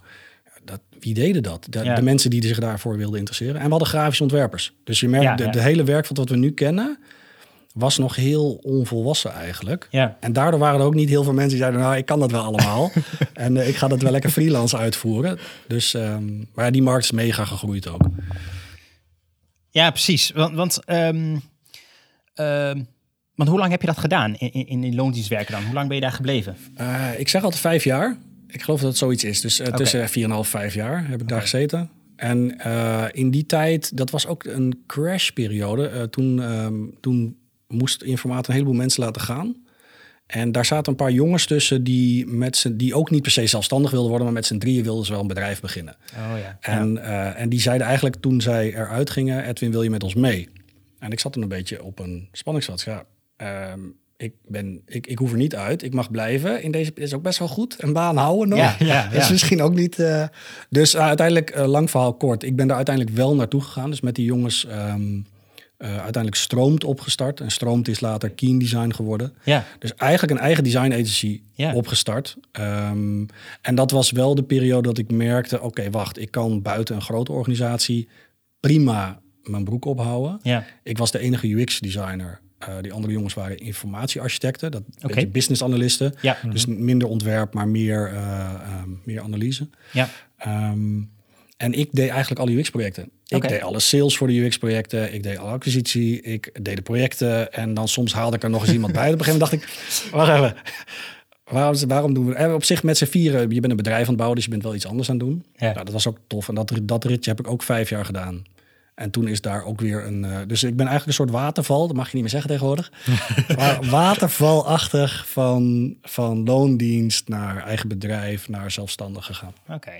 Wat, wat was dan de... Want je zei, je kwam aan de slag als user interface designer. Ja. Wat was toen... waarvoor maakte je toen user interfaces? Waar moet ik dan aan denken? In die tijd. Ehm, ik heb, nou, ik, een van de eerste usability testen die ik deed was voor een reiswebsite. Die zijn er eigenlijk altijd al wel geweest. Hè? Dus reiswinkels hadden wel door de, een brochure online zetten, dat is wel tof. Travel Planet heette dat volgens mij. Wel lang, lang, lang geleden. Ehm, ik heb aan, ehm, bij eh, een grote verzekeraar aan een, een tussenportaal gewerkt. Dus dat was, je zag al wel dat er werden de processen geoptimaliseerd. Dus een, eh, die grote verzekeraars werkten toen met tussenper, nog steeds volgens mij met tussenpersonen naar eindklanten Som- toe. ja, sommigen Sommige, doen ja. dat nog inderdaad. Ja. En eigenlijk die portalen, gewoon administratieve software is dat eigenlijk. Dus, dus eh, eh, kan die profielkaarten aanmaken van klanten en producten er tegenaan zetten en ze dan doorsturen. Ja. En dat is eigenlijk wel, dat is meer voor UX UI wel interessant. Wat, wat ehm, een van de beste leerscholen geweest is gewoon formuliertjes ontwerpen. Mm. In een formulier komt, je hebt, je hebt websites, branding, allemaal tof en gaaf. Dat is een hoek. Eh, maar eh, applicaties, dat is meer mijn hoek. Als het moeilijk wordt, vind ik het echt leuk. En dat begint met formulieren. Want formulieren kunnen al heel snel lastig worden. Ja, Ja, Als er complexe eh, eh, eh, velden en, en afhankelijkheden tussen dingen. En dat is, vind ik, voor een ontwerper een hele goede uitdaging. Om daar niet alleen iets moois te maken, maar iets functioneels, iets, iets bruikbaars van te maken. Ja, want als je aan de backend dus over laat, dan krijg je gewoon eh, een hele rits eh, velden onder elkaar of naast elkaar. En ja, dan, dan krijg je eh, al die applicaties die we nu mogen herontwerpen. Ja, precies. ja. Ja, Nee, dat klopt. Ja, en dat is, dus dat was wel al het user interface werk wat toen gedaan werd. En ik heb voor, wat is het, Vodafone, Ziggo was het? Nee, dat was voor... eh, Ja, het? dus geen, geen flashy, eh, flashy websites, maar gewoon... eh, Vis-à-vis was een website die we gemaakt hebben toen. Dat was nog van Vodafone ook volgens mij. Eh, heel vroeger. Ehm, ja, dat soort producten. in die tijd had ik nog geen eh, telefoon. eh. Ah, misschien je eerste met WAP. En eh, ik heb zelfs WAP-interfaces, dus nog voor... eh, ja. Oh, awesome. dat is, dat is ik heb ook- nog wel... Dat is ook gewoon eigenlijk... Gewapt heb ik wel. Ja, dat is gewoon slash en dan eh, code praten tegen je telefoon en dan informatie terugkrijgen. Ja. Ja, Dus ja. browsen op een beetje programmeermanier. Ja. Hey, en en, en eh, die stap om een, een eigen bedrijf eh, neer te zetten met een aantal compagnonnen, is, dat is best wel een spannende stap, neem ik aan, als je eh, Eh, ehm, vijf jaar in loondienst bent geweest En kon blijven. en kon ja, blijven. Ja, ehm, ook, maar ook wel weer veilig. Dus ik wist eigenlijk al wel dat ik weg wilde. Als in, op een gegeven moment denk je... eh, volgens mij is de periode tegenwoordig wat korter nog. Hè? Drie, vier jaar. Dan worden mensen een beetje zenuwachtig. Hmm. Maar een keer iets anders gaan doen, dat zat er wel al in. En dit was eigenlijk gewoon een kans. Er kwam iets langs om iets anders te gaan doen. Oké, Met anderen. Dus de, de stap in je... Het was niet in mijn eentje. Ehm, en ik vond die uitdaging erg interessant. Ja. Dus, dus dan was het niet meer zo'n hele enge stap om iets achter me te laten. En ik dacht ook wel met ehm, de ervaring die ik had en hoe het vakgebied aan het groeien was. Dacht, ja, er is wel altijd nog vast werk ja. als dit niet lukt. Dus, Ja, precies. Dus het was niet een... Het was Ja. niet een mega gok wat jou betreft. eh. Nee. Nee, ja, er misschien vast wel. Maar, Ja, maar het maar- is, ja... Ik, denk, ik, vind het, ik vind het altijd stoerder achteraf gezien van mensen die vanuit loondienst direct durven te gaan freelancen. En dat zie je ook bij heel veel freelancers, dat dat een enge stap is. En is vooral financieel, als je wat jonger bent, je moet twee, drie maanden geld vooruit hebben. Ja. Want je salaris stopt echt wel direct. Ja, ja, maar, je, maar je inkomsten Je inkom- komen niet aan het eind van de maand. Maar dan komt je Nee. factuurtje pas en dan misschien aan het eind van de volgende maand en de volgende. Ja. En, en, en dat houdt mensen wel tegen. Ehm, en dat hield mij misschien ook wel tegen. Oké. Maar je, had, eh, je, je hebt je eigen club eh, samen met een aantal mensen opgezet. Eh, dan moet je ook acquisitie gaan doen. Dan moet je klanten gaan werven. Hoe, hoe heb je dat ervaren? Was dat, was dat voor jou piece of cake? Of dacht je van nou, oeh, dat is wel... Nee, is wel een vak. Dat is iets wat je ook moet leren. Ja, Ja, en ik had gelukkig, ik, ik, ik vind altijd, een van mijn stokpaardjes is ehm, Master Apprentice. Dus ik had binnen Informaat een paar mensen die ik had benoemd als master. Dat waren ze helemaal niet. Eh, Maar ik, ik leerde gewoon van hun. En een van hun, Carla Huls, die zei altijd, als je voorstellen moet schrijven, ik doe het op één A4'tje. Want anders heb je veel te veel om te overleggen daarna. Ja. Dus ik leerde gewoon. Dat, en, en de andere, een, projectleidster waar zij mee samenwerkt, die schreef hele epistels als offertes. en ik dacht, ik ben van die eerste, eerste groep, want lekker kort en bondig, Ja. lekker duidelijk. En, ehm, en dat, heb, dat ben ik eigenlijk gaan gebruiken ook in mijn acquisitie. Dus je komt iets tegen, wil je een voorstel doen, dan denk ik, nou, laten we maar snel vanaf zijn. Dan Ja. eh, denk ik ongeveer dat we dit en dit, en dit, en dit gaan doen. Vind je het oké? ja, En ik, was ook, ik ben ook wel altijd van het onderhandelen. Dus ik zeg niet, eh, ik doe fixed price, het is, eh, weet ik veel, 30.000 euro. Ik zeg, nou weet je, dan weten we alle twee niet wat het gaat worden. Dus Nee. zullen we dan gewoon beginnen we met een workshop en we beginnen met het uitwerken. Dus eh, een weekje werk. En als je dan tevreden bent, doen we dan pas de langere inzet. Ja. Dus ik wilde het, ik maakte het wel altijd klein. Ja, En dat, precies. denk dat- Agile, voor het agile was. Misschien wel, ja, dat is wel interessant. Gewoon de uitvinder van agile. Nee, nee, nee, nee, nee. Nou, dat, was, dat is dan, dan moet ik dan de kudos aan Carla geven. Maar ehm, nee, maar gewoon wel less is more, ook al in dat traject. Dus eh, ik ben al best, ik kan al best wel veel praten. Dus laat ik dan niet ook nog eens heel veel schrijven. hè. Nee, nee, precies. Want eh, nee. Ja, dus die acquisitie die deed ik ook. En, en op zich deed ik wel trajecten die eh, klanten die groter waren, waar ik echt wel eh, vier tot vijf, zes maanden Ja, oké. kon gaan werken dan. Dus het was niet dat ik elke week eh, nieuwe klanten naar binnen moest, eh, Nee, moest nee. halen. Maar dat was wel een, ehm, ja, dat is wel een leercurve. Ja. Oké, en, en, en nou, je, we gaan een aantal jaar verder. Je hebt dat gedaan. Wat besluit jou om, om de volgende stap te zetten? Wat was voor jou het moment van dacht, oké, nu moet ik verder?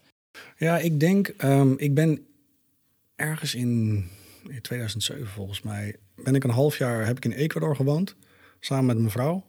En, eh, en toen ik terugkwam, zei een van mijn compagnons, zei, oh, ik had eigenlijk niet gedacht dat je terugkwam. Oh, dat, is, eh, dat is- Oké. dat is apart, dat had ik niet, eh, dat had ik niet aanzien komen.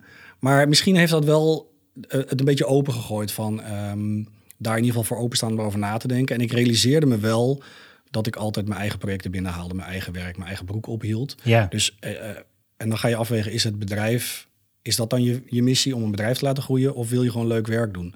juist. Nou, er gebeuren dan met een groep van vier, ehm, kun je een tijdje lang een schip dezelfde kant op sturen. En op een gegeven moment dan willen er een paar linksaf en een paar rechtsaf. Dat gebeurde bij ons ook. ja. Dus dan, toen kwam er eigenlijk een fase dat, we, ja, dat er ruimte ontstond om er misschien in te blijven, juist op de manier zoals je het zelf wil, of eruit te stappen en dan ja, eh, weer iets anders kunnen beginnen. ja, Uiteindelijk merkte, werd dat voor mij werd dat die tweede keuze. Eh, dus we zijn gesplitst als management van vier. Eh, twee zijn er doorgegaan, twee zijn er uitgegaan. ja. En toen eh, stond ik, ja, ik stond niet op straat, maar eigenlijk wel. Dus ik had, het bedrijf was weg. Ik had, we hadden ook afgesproken dat als, als iemand eruit stapt, dan worden aandelen gewoon teruggegeven, die worden uitbetaald. Ja, Dus ik had op zich een beetje geld. ja, ik zat nog op mijn project.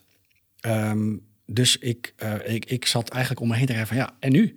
Wat eh, ga ik nu nog door? En dat was wel, dat, dat is eigenlijk het bruggetje naar de fase waar ik de afgelopen, nou wat zal het zijn, eh, tien jaar in zit, denk ik. Blijf ik nou producten voor andere mensen maken? Want dat was wat wij doen, hè? Ja. Wij verzinnen echt de tofste producten, maar ze zijn nooit van jezelf. En Nee. dat is niet heel erg, want dat is je werk en dat kunnen we allemaal heel goed. Maar dat had ik ondertussen wel nou, 20, 30 keer gedaan. ja. En, en ik ben ontwerper, dus ik vind het heel leuk om dingen te maken. Dus toen dacht Ja. ik, zal ik eens proberen om iets voor mezelf te gaan maken? Nou, dat is weer een heel ander verhaal.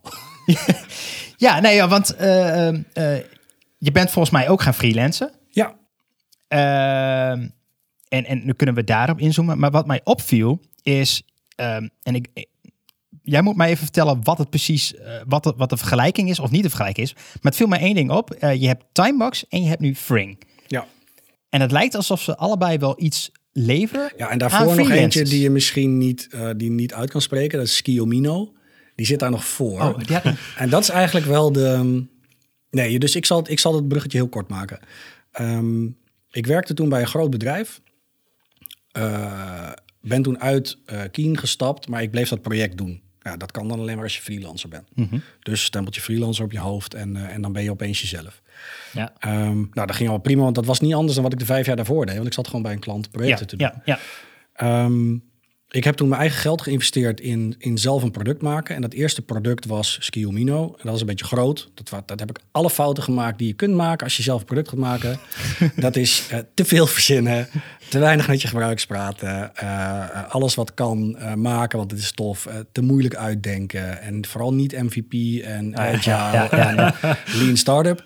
Want dat was er allemaal nog niet. Die jongens schreven die boekjes allemaal daarna. Ja. Dus, dus ook dat boekje had ik kunnen schrijven. Ehm, maar ehm, daar heb ik wel heel veel geleerd. En eigenlijk wel een product gemaakt waarvan de behoefte wel heel erg ook op Timebox en op eh Fring past. Het ging er eigenlijk over dat binnen grote bedrijven loopt er heel veel kennis rond.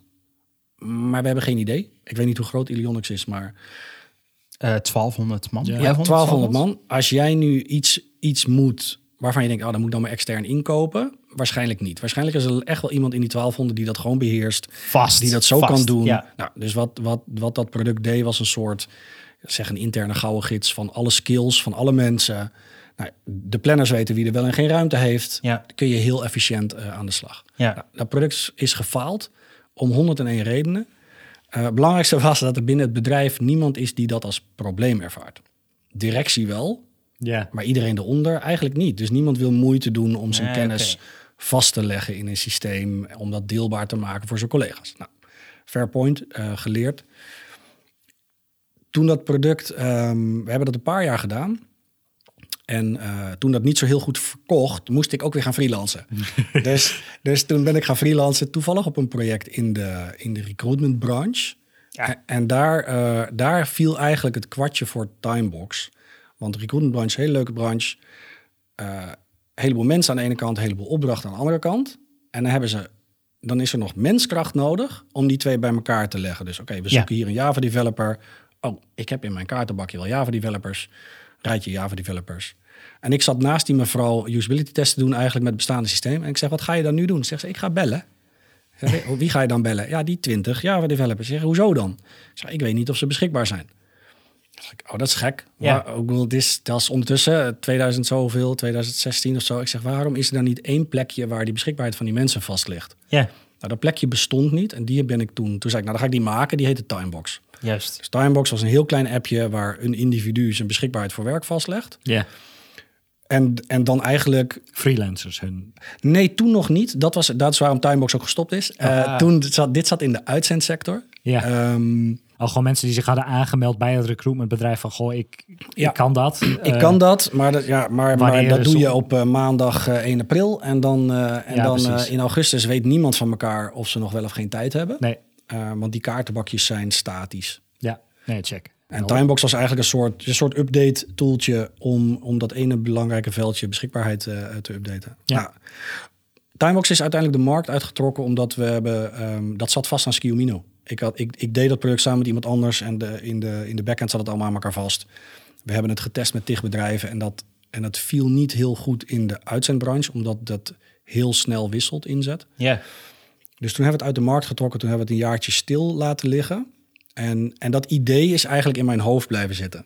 oké. En, ehm, en toen heb ik al een jaartje soul searching gedaan. Toen dacht ik, oké, ben ik nou zo'n... Is mijn ego nou zo groot dat ik per se wil bewijzen dat mijn idee wel kan werken? Ja. Of is er daadwerkelijk behoefte aan dit product? Dus toen dacht ik, toen was Agile en MVP en Lean was allemaal Ja, weer wat nieuw. ja. Dus toen zei ik, oké, ik ga het toch nog een keer proberen. Ik ga, en toen dacht ik, ja, ik ben nu in mijn eentje. Ik had geen ontwikkelaar meer. Nee. Ik, eh, en toen heb ik gewoon een aantal vrienden gevraagd van challenge mij nou eens of, me, of het nou mijn ego is of dat het een goed idee is. Ja. Dus ik allemaal eh, prestatie voorbereid voor de jongens. En die zeiden, ja Edwin, we sturen je gewoon terug. Hij zei, hoezo terug? Het is een hartstikke goed idee. Hij zei, ja, ga maar met je gebruikers praten. Ja. Dus, dus ik ben weer helemaal van scratch begonnen met freelancers toen gaan praten. Want, want dat was ik zelf al wel. En, en in die sector leek het aan te slaan. Nou, met freelancers gewoon in het gesprek gegaan. Wat, wat mis je in je werk? Wat vind je, wat vind je lastig? Wat vind je leuk? Hoe werkt het? Hoe werkt beschikbaarheid? Hoe werkt het met klanten? Ja, en dan... Mijn ego zat toch wel aan tafel. Want je, je luistert heel gestuurd. Ja, ja precies. Dus uit dat onderzoek kwam uiteraard dat er nog steeds Jouw tool is- zeker behoefte aan is. Zou toch echt wel een heel goed idee zijn. Ja. Ehm, nee, in, in all fairness. Het was wel, het, het was veel beter geschikt voor de freelance markt om iets te hebben wat voor, voor vaste medewerkers is, is de arbeidsmarkt en de sollicitaties en recruitment is al wel, daar is alles al wel uitgevonden. Ja. Maar voor freelancers is er eigenlijk heel weinig en het is heel inefficiënt. En daar kwam ik in die gesprekken wel achter dat er veel dingen inefficiënt waren. En ik ben toen gaan zitten nog steeds op dat beschikbaarheidsstukje. De beschikbaarheid van een freelancer voor werk. Alright. Ehm, en dat ben ik toen in een nieuw product gaan stoppen. Dat heet Fring. En dat is nu eh, een beetje uit de klauwen gelopen. Dus dat is, dat, is- dat is positief. Dat is, een, dat is een goed bericht. Ja. En, en, en ben je nog wel bezig met, met freelancen überhaupt naast Spring? Of, of dat neemt nu al je tijd in beslag? Ja, in principe neemt Fring al mijn tijd in beslag. Ik heb nog wel wat. eh, ik had nog wel een klant waar ik, waar ik eh, doorlopend klussen voor deed. En die help ik nog wel af en toe. Ja. Maar ehm, Eh, ik doe geen hele grote nieuwe projecten dat ik mezelf zes maanden ergens vier dagen. Nee, dat, is, Nee. dat is allemaal Nee. wring. Eh, en ook omdat we investering hebben kunnen ophalen vorig jaar, ehm, kan ik ook al mijn tijd aan besteden. Leuk. Dus dat is echt heel tof. Ja. Ja. En, en, maar waar... ehm, Drie keer scheepsrecht. Ja, ik, je wordt heel drie keer is ook bijgelovig. Dus je wordt, je wordt heel bijgelovig zelf over. eh, ja, maar wacht even, nu doe ik hetzelfde als toen. Moet ik dat niet doen? Moet ik dat wel doen? ja, ja, ik ja, heb wel, precies. wel, wat ik zeg, ik maak een heleboel misstappen niet die ik voorheen al wel gemaakt heb. Ehm, En soms is timing ook een ding, hè? Heel erg zelfs, want, want ook over, ster- sterker nog, ik word jaren na, na dato wordt mij nog wel eens gevraagd, ja, dat Skiomino van jou, is dat er nog? Want we, hebben, we willen het nu hebben. Ik ja, Eh, nee, want dat wilde je toen. Maar dan dan ben je gewoon te vroeg met, Ja. eh, of te Ja. vroeg. ehm, dat, dat zou het mooi zijn als je te vroeg bent, maar ja, het idee moet wel op de goede momenten komen. En, en freelance is nu een, een heel sterk groeiende markt eh, om, om allerlei redenen. Hè. We hebben nu net twee jaar met z'n allen thuis gewerkt, dus eigenlijk was iedereen, ook bij Ilionix, freelancer, want je zag je collega's Ja. toch niet. Er was geen pand nodig, geen auto's Nee, nodig. nee.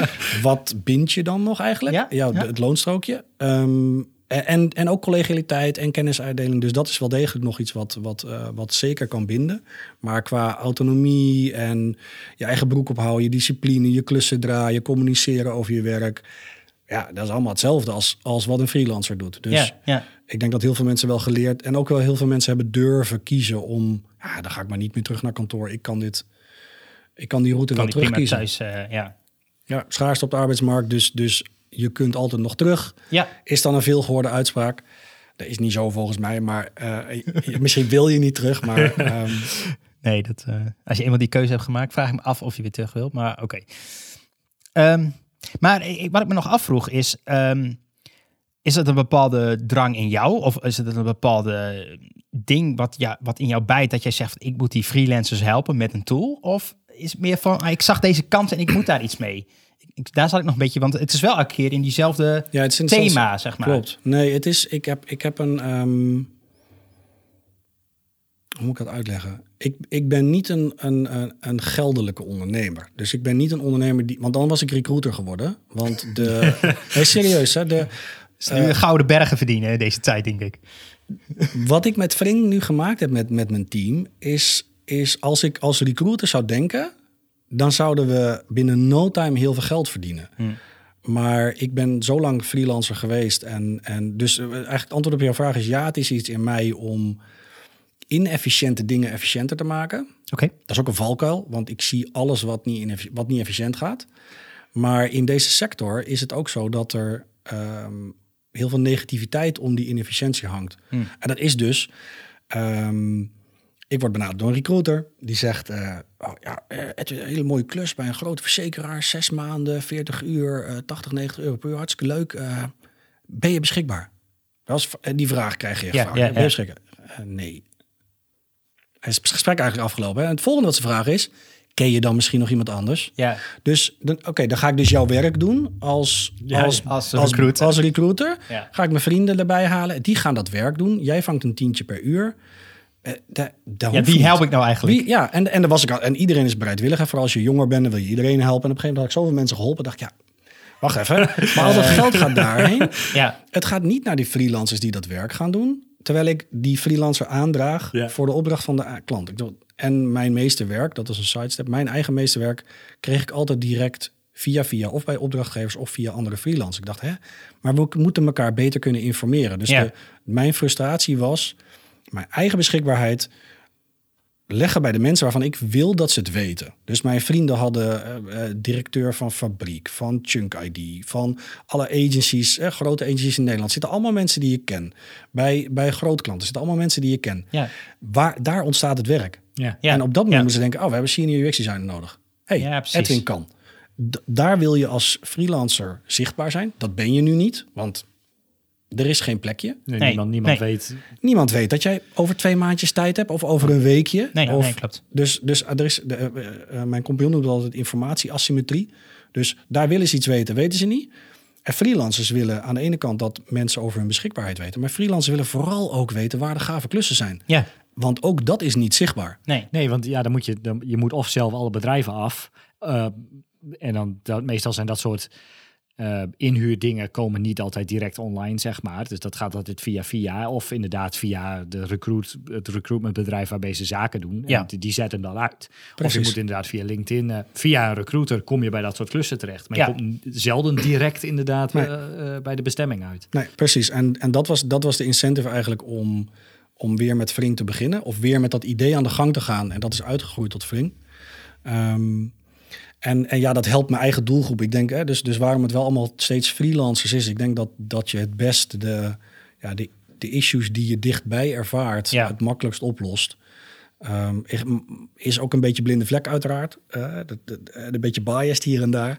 Ehm, Ja, maar je doet, ik, ik snap wel dat je iets doet wat, wat ja, dicht bij je hart ligt, wat je, wat je zelf gezien hebt. Het, Ja. Daar weet jij ook het probleem. Ja, Dus- het is, en het is, ik moet wel zeggen, wat, wat ik het lastigst vind nog is, ehm, eh, je had in de tijd, eh, of in de tijd, eh, je had Airbnb en Booking. En, en je kunt een vechtstrategie gaan volgen tegen hè, Booking tegen de hotels. Of Airbnb dan weer tegen Book. Je kunt een vechtstrategie strategie volgen van Vring is tegen alle recruiters. Alle recruiters zijn slecht en we gaan ze de markt uit. En de propositie is, bij ons kan het zonder recruiters. Ja. Alleen dat is veel, ik vind dat lastiger om lang vol te houden, om dus een soort boze, eh, boze positionering te hebben.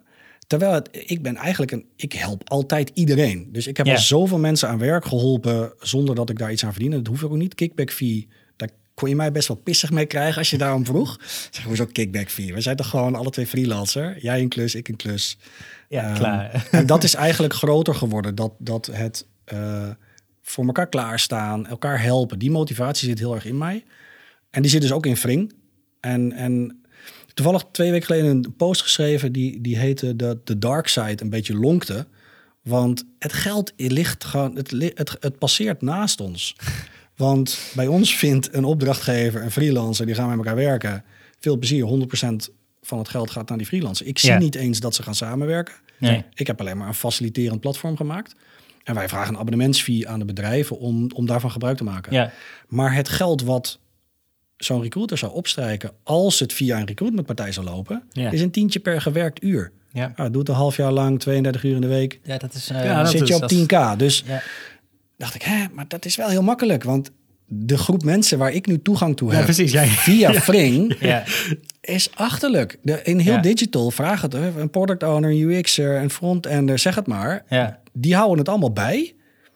Vanuit, maar de motivatie is, ik hou het bij omdat we het voor elkaar bijhouden en omdat onze opdrachtgevers erbij kunnen. Ja. Dus het is een, Dus Ja. je, bent, je bent eigenlijk een beetje de, de recruitment business aan het disrupten.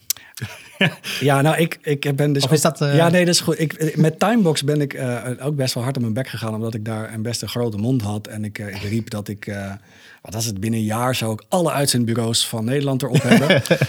Helemaal bravoer en. Moet een beetje ambitieus blijven. Ja, maar dat Ja, was ja, het ook. En ik ben daar ook wel een beetje vermoeid van geraakt, in alle eerlijkheid. ik dacht, ja, is dat... nou, En eh, drie, twee, drie, vier jaar geleden moest je ook overal alles disrupten.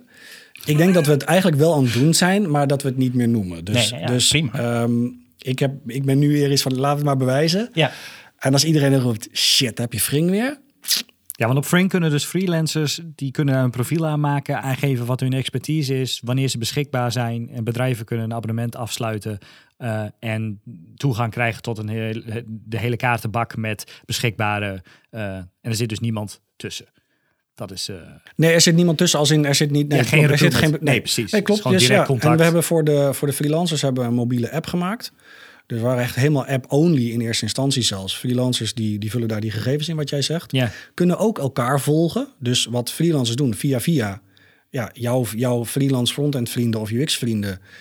In, die zitten ook niet in je telefoongids nu. Ja, wel als nummer, Ja. maar niet als beschikbaarheid. Oh, Nee. Dus, nee. dus zelfs freelancers maken kleine lijstjes aan in het, in het Oh, product. dat als ze jou vinden en, jij bent niet beschikbaar, dat je Ja, vrienden, dat ze je vrienden kunnen ze zien. naar je vrienden of hè, maar ook voor cool. jouzelf als eh, dat gebeurde bij mij altijd. Ik zat, ik zat bij een verzekeraar, ik ben aan het werk. Hey Edwin, we hebben nog een UX designer nodig. Ken jij nog iemand? En Oh, dan wil je opdrachtgever wil je wel helpen. Zeg Ja. ja. Ja, ja. Dan zeg ik, nou, ik heb Fring. Ja. Ik weet dat je eh, Pietje, Jantje of Klaasje moet hebben. Oh, zo. Ja. Ah. En, en daarnaast hebben we dus een, een product voor bedrijven die dus naar al die freelancers kunnen kijken. Ze gaan volgen, net zoals je dat op, op Instagram iemand gaat volgen. Ja. En door ze te volgen bouwen ze, bouwen ze hun eigen flexibele schil op. Ze hebben ze eigenlijk een soort favorietenlijst Ja. van mensen waar ze in één keer bij kunnen. Die laten we in een grote kalender zien. Ja. Waar je eigenlijk je, je freelancers zou kunnen eh, plannen op de projecten die de toekomst ingaan. Bij jullie ook. Jullie doen pitches nu voor Ja. een project dat misschien in september gaat starten. Als je dan nu al weet dat drie, vier UX'ers rond die tijd vrijkomen, kun je nu al contact met ze leggen. Ja, zo. Ehm, en daarnaast kunnen ze bij iedereen. Dus, dus de, de hap-snap opdrachten van, eh, van eh, oké, we hebben morgen iemand nodig. Eh, dan kunnen ze of zoeken of ze plaatsen een job. Dus de concurrentie in deze markt waren hele ouderwetse jobboards. In alle eerlijkheid, freelance.nl, ik ken het platform al heel lang. Tof. Zeggen, eh, Maar er staan alleen maar recruitmentpartijen op die daar vacatures plaatsen. Dat zijn hele lange, droge lappen tekst. Totaal niet interessant. Ja, en opdrachten die, eh, waar- waarbij ze heel veel willen en ni- niks, Nee, natuurlijk niet. Nee, unicorns voor 50 euro Ja, per ja. uur. Ja, Ja, het is geweldig. En wij, wij doen dat eigenlijk veel kleiner, preciezer en, en direct van de opdrachtgever. Dus als jij een UX-designer bent, staan er nu eh, jobs op bij, bij gewoon toonaangevende bureaus die een freelance opdracht open hebben staan. Dat, dit bestaat niet. Dus nu wel. ja, dat is wel leuk. en dat is wel en tof. daarmee is het gewoon een, bijna meer een community eigenlijk van bedrijven en freelancers. Ja. Die altijd al zo werkten, via via. Ja. Maar niet, niet in één Maar plekje hadden waar het inzichtelijk. was. Ja, Nee. awesome. Ja, cool. En, en ehm, doen jullie vanuit Frame daar nog een eh, beheer op? Dus komen jullie daartussen? Kijken jullie, beoordelen jullie kwaliteit? Hoe, hoe gaan jullie daarmee om? Want we hebben het net over Twitter gehad. Ja, ja. Hoe, hoe gaan jullie daar? Want Jullie Ja. gaan straks groeien. En eh, nou, eh, Ik denk dat als er straks extreemrechtse Worden uh, postings, uh, extreemrechtse jobs opkomen. Ja, nou, nee, ik, ik bedoel meer van, ik, ik, ik ben een tijdje freelancer geweest en eh, freelance.nl ken ik ook. En eh, nou, dat was wel een behoorlijke haat-liefde verhouding. Want ik, één kant, het kon mijn geld opleveren. De andere kant waren het eigenlijk de meest shitty ass jobs die daar voorbij kwamen. Dat ik dacht van, jeetje, Ja. als je, hoe durf je dit te vragen? Ja. Nee, we, ja, we doen moderatie aan twee kanten. Of, eh, moderatie, ehm, eh, we zijn dat aan het leren. Ehm, we hebben in het begin vooral heel veel freelancers gezien. Waar wij heel bewust zeggen, wij gaan niet vetten. Vetten heet dat dan heel hip. Hè? Een stempeltje erop zetten of Oh. ze oké zijn of niet oké. Ja. Ik zeg, ja, dat kunnen wij niet beslissen. De enige die dat kan beslissen is het bedrijf dat eventueel met ze samengewerkt heeft of samenwerkt. Dus het feit Check. dat mensen op favoriete lijstjes terechtkomen, Ja. Maakt ze eigenlijk vertrouwd door die eerste partij. En, Hm. Ja. en je zag gewoon dat er ook eh gelukzoekers opkwamen. Er kwamen zelfs recruiters doorheen. eh eh, weet je, de cover. nee, daar niet, en niet eens undercover, gewoon full frontal. de- maar er kwamen, ook, ja, er kwamen ook profielen op waar we dachten, ja, dat is niet, hoeft niet freelance. Dat is, niet, dat is een andere beroepssector. Dus je moet daar een beetje, hè, dat gebeurt. Als je een Ja. platform maakt, dan, dan moet je daar moderatie doen. Ja. Wij doen vooral, grappig genoeg, moderatie eh voordat bedrijven erop komen. Dus wij zeggen tegen een bedrijf, eh, je moet freelance friendly zijn. Als jij niet freelance friendly bent, dan mag je er niet op. Oké. Eh, dus wij spelen eigenlijk de poortwachter voor, voor de goedheid die we aan die, van die freelancers vragen om hun informatie bij te houden. Ja, echt vanuit wederom de freelancers en de... Vanuit de relatie ook. Ja. Want we weten dat de relatie. We hebben nu. we hebben wel, wel partijen die natuurlijk op het randje hangen. Die zeggen. Want er zijn heel veel grote agencies. Die ook, net zoals uh, Ilionis heeft ook een soort detacheermodel. Ja. Ja. Daar is hartstikke handig model om te hebben. Eh, en een agency doet meestal opdrachten in huis. En, maar een, een individu wegzetten bij een klant, dat is meer een detacheermodel. Ja. Nou, er zijn wel agencies die beide modellen in zich hebben. Ja, ehm, dan werk je niet voor, voor de agency, maar dan werk je voor een eindklant. Ja. Eh, zelfs op locatie misschien van een eindklant. Ja, is dat dan, is dat dan bemiddelen? Is dat recruiten? ja, precies. Zit daar een marge op? Dus wij zeggen eigenlijk gewoon meer: oké, wat voor bedrijf ben je? Hoe benader je je freelancers? Hoe behandel je freelancers? En, en, eh, en dan mag je er wel of niet op. Oké. Uh, en dan dus ook de opdrachten die zij dan dus plaatsen. Um, uh, daar kijken we wel naar. We adviseren ze als ze echt rare dingen zeggen. Ja. We kunnen ze helpen met het beter te omschrijven. Wat ze zoeken, want we kennen die sector. De hele, wij focussen heel hard op digital. Dus alles wat er in dit huis gebeurt. Maar ook strategie en ook marketing en ook data en, en, en zelfs projectmanagement uh, daaroverheen. Dus iedereen die je nodig hebt om toffe producten te maken. Ja. ja. We hebben daar wel kennis van. Dus we kunnen je wel niet alleen helpen met de tekst van je job, die echt maar heel kort is bij ons ook. Want zeggen, die mensen hebben een attention span van een kwartje. die, ja. Want wij reageren, freelancers reageren gewoon op, past het in mijn schema? Ja. Is het een toffe klant? is het een interessant project? Ja. En, eh, Ja. en, en hoe lang, weet je? En, Ja. en dus, Die dus hoeven niet de hele catalogus. Die willen gewoon... dat hele eh, verhaal, en dan moeten we ze ook leren. Want we hebben ook in alle eerlijkheid hele grote partijen erop zitten nu.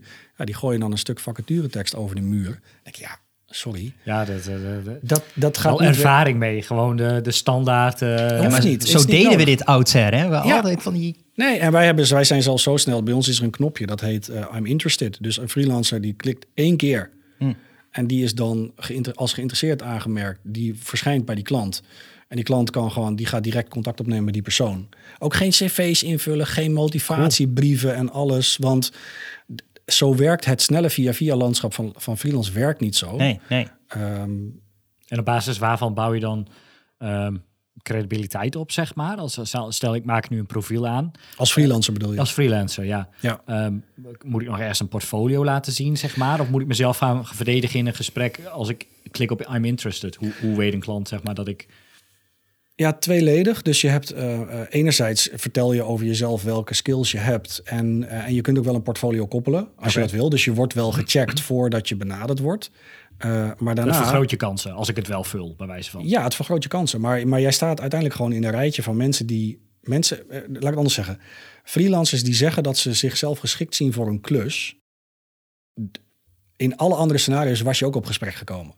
Ja, oké. Dus, Ja. dus je, je, eh, eh, wat jij net in het begin zei, acquisitie, je moet jezelf wel kunnen verkopen. Nou helpt het dat je de goede skills hebt, Ja, precies. maar daarna moet je toch nog met elkaar een afspraak maken. Ja, eh, Ja, ja. en dan word je er wel uitgefilterd als je het niet kunt. Nee, en ik heb, dat is een interessant bruggetje. Er zijn, ehm, eh, als je dit soort platformen gaat maken, en vooral als je mensen spreekt die uit de recruitment komen, die gaan allerlei zoekfactoren eisen. Ja, ik wil kunnen zoeken op regio en op Ja, uurtarief ja, en op ervaring en op sterretjes en op weet ik het allemaal. En, en daar moet je dan heel goed naar luisteren en ook heel vaak nee zeggen, want eh, ik heb nog, ik heb niet eens een portfolio gehad als ik ben senior UX designer, ik doe het 20 jaar, weet ik het. Ja. Ik heb geen portfolio. ik, heb, ik heb altijd werk gehad. Eh, Ja. ik heb nooit een uurtarief gecommuniceerd vooraf. Nee. Ik heb nooit reis, wel of niet, dat, ik woon in Otterlo. Of voor.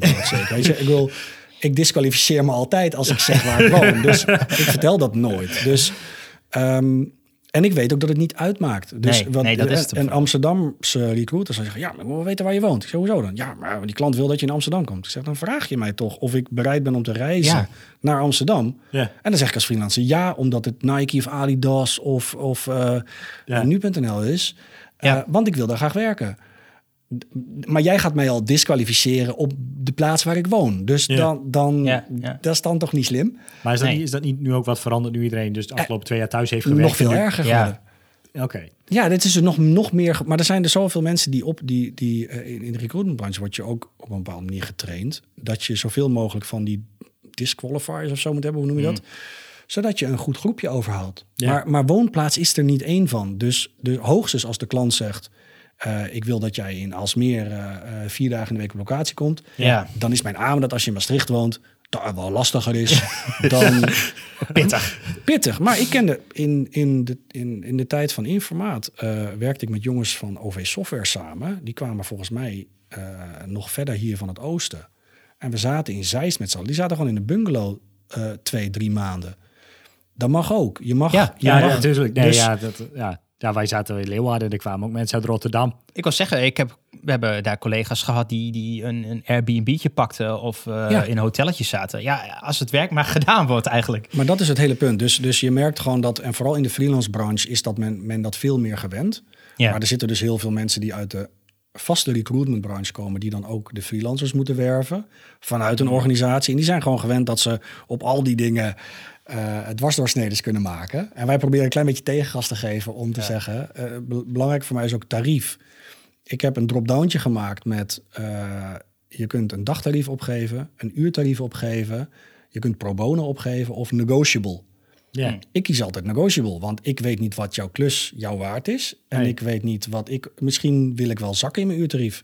Of stijgen. Ja, en ja, wil ik precies. dat helemaal niet. Ja, ik wil daar vooral niet op gedisqualificeerd worden. Nee, Nee. nee, nee. Op voorhand. Nee, precies. Nee, want meer, is het, meer op maat, zeg maar. Nou ja, ik kan me wel voorstellen dat het inderdaad echt gewoon vet ruk klus is bijvoorbeeld. En dat dan denk ik, oh, dat is, dat is een mooi uurtarief, zeg maar. Als ik die voor dat uurtarief aan het werk kan, kan krijgen. Maar op het moment dat je daar komt en je bent negotiable, en je denkt, oh, dit is echt, echt een verschrikkelijke klus. Dit normaal zou mijn uurtarief X zijn, dan doe ik nu Y. Ja. Zeg maar, een beetje een soort fuck you tarief van, van Nee, nou, weet je, ik het- wil het prima doen, maar ja. Het is ook andersom, want er zijn gewoon, ik sprak dus al, al die freelancers. Ik heb nu ondertussen zoveel freelancers gesproken over hoe zij te werk gaan. En ik sprak iemand die zei, ja, ik zit voor, ik, ik noem het maar even, voor, eh, voor 60, 65 euro bij een grootbank eh een jaar lang. Ik zeg, hé, maar dat is best wel laag, want de tarieven waren toen rond de 90 volgens mij voor seniors. Ja. Hij zei, ja, maar het was voor mij goed.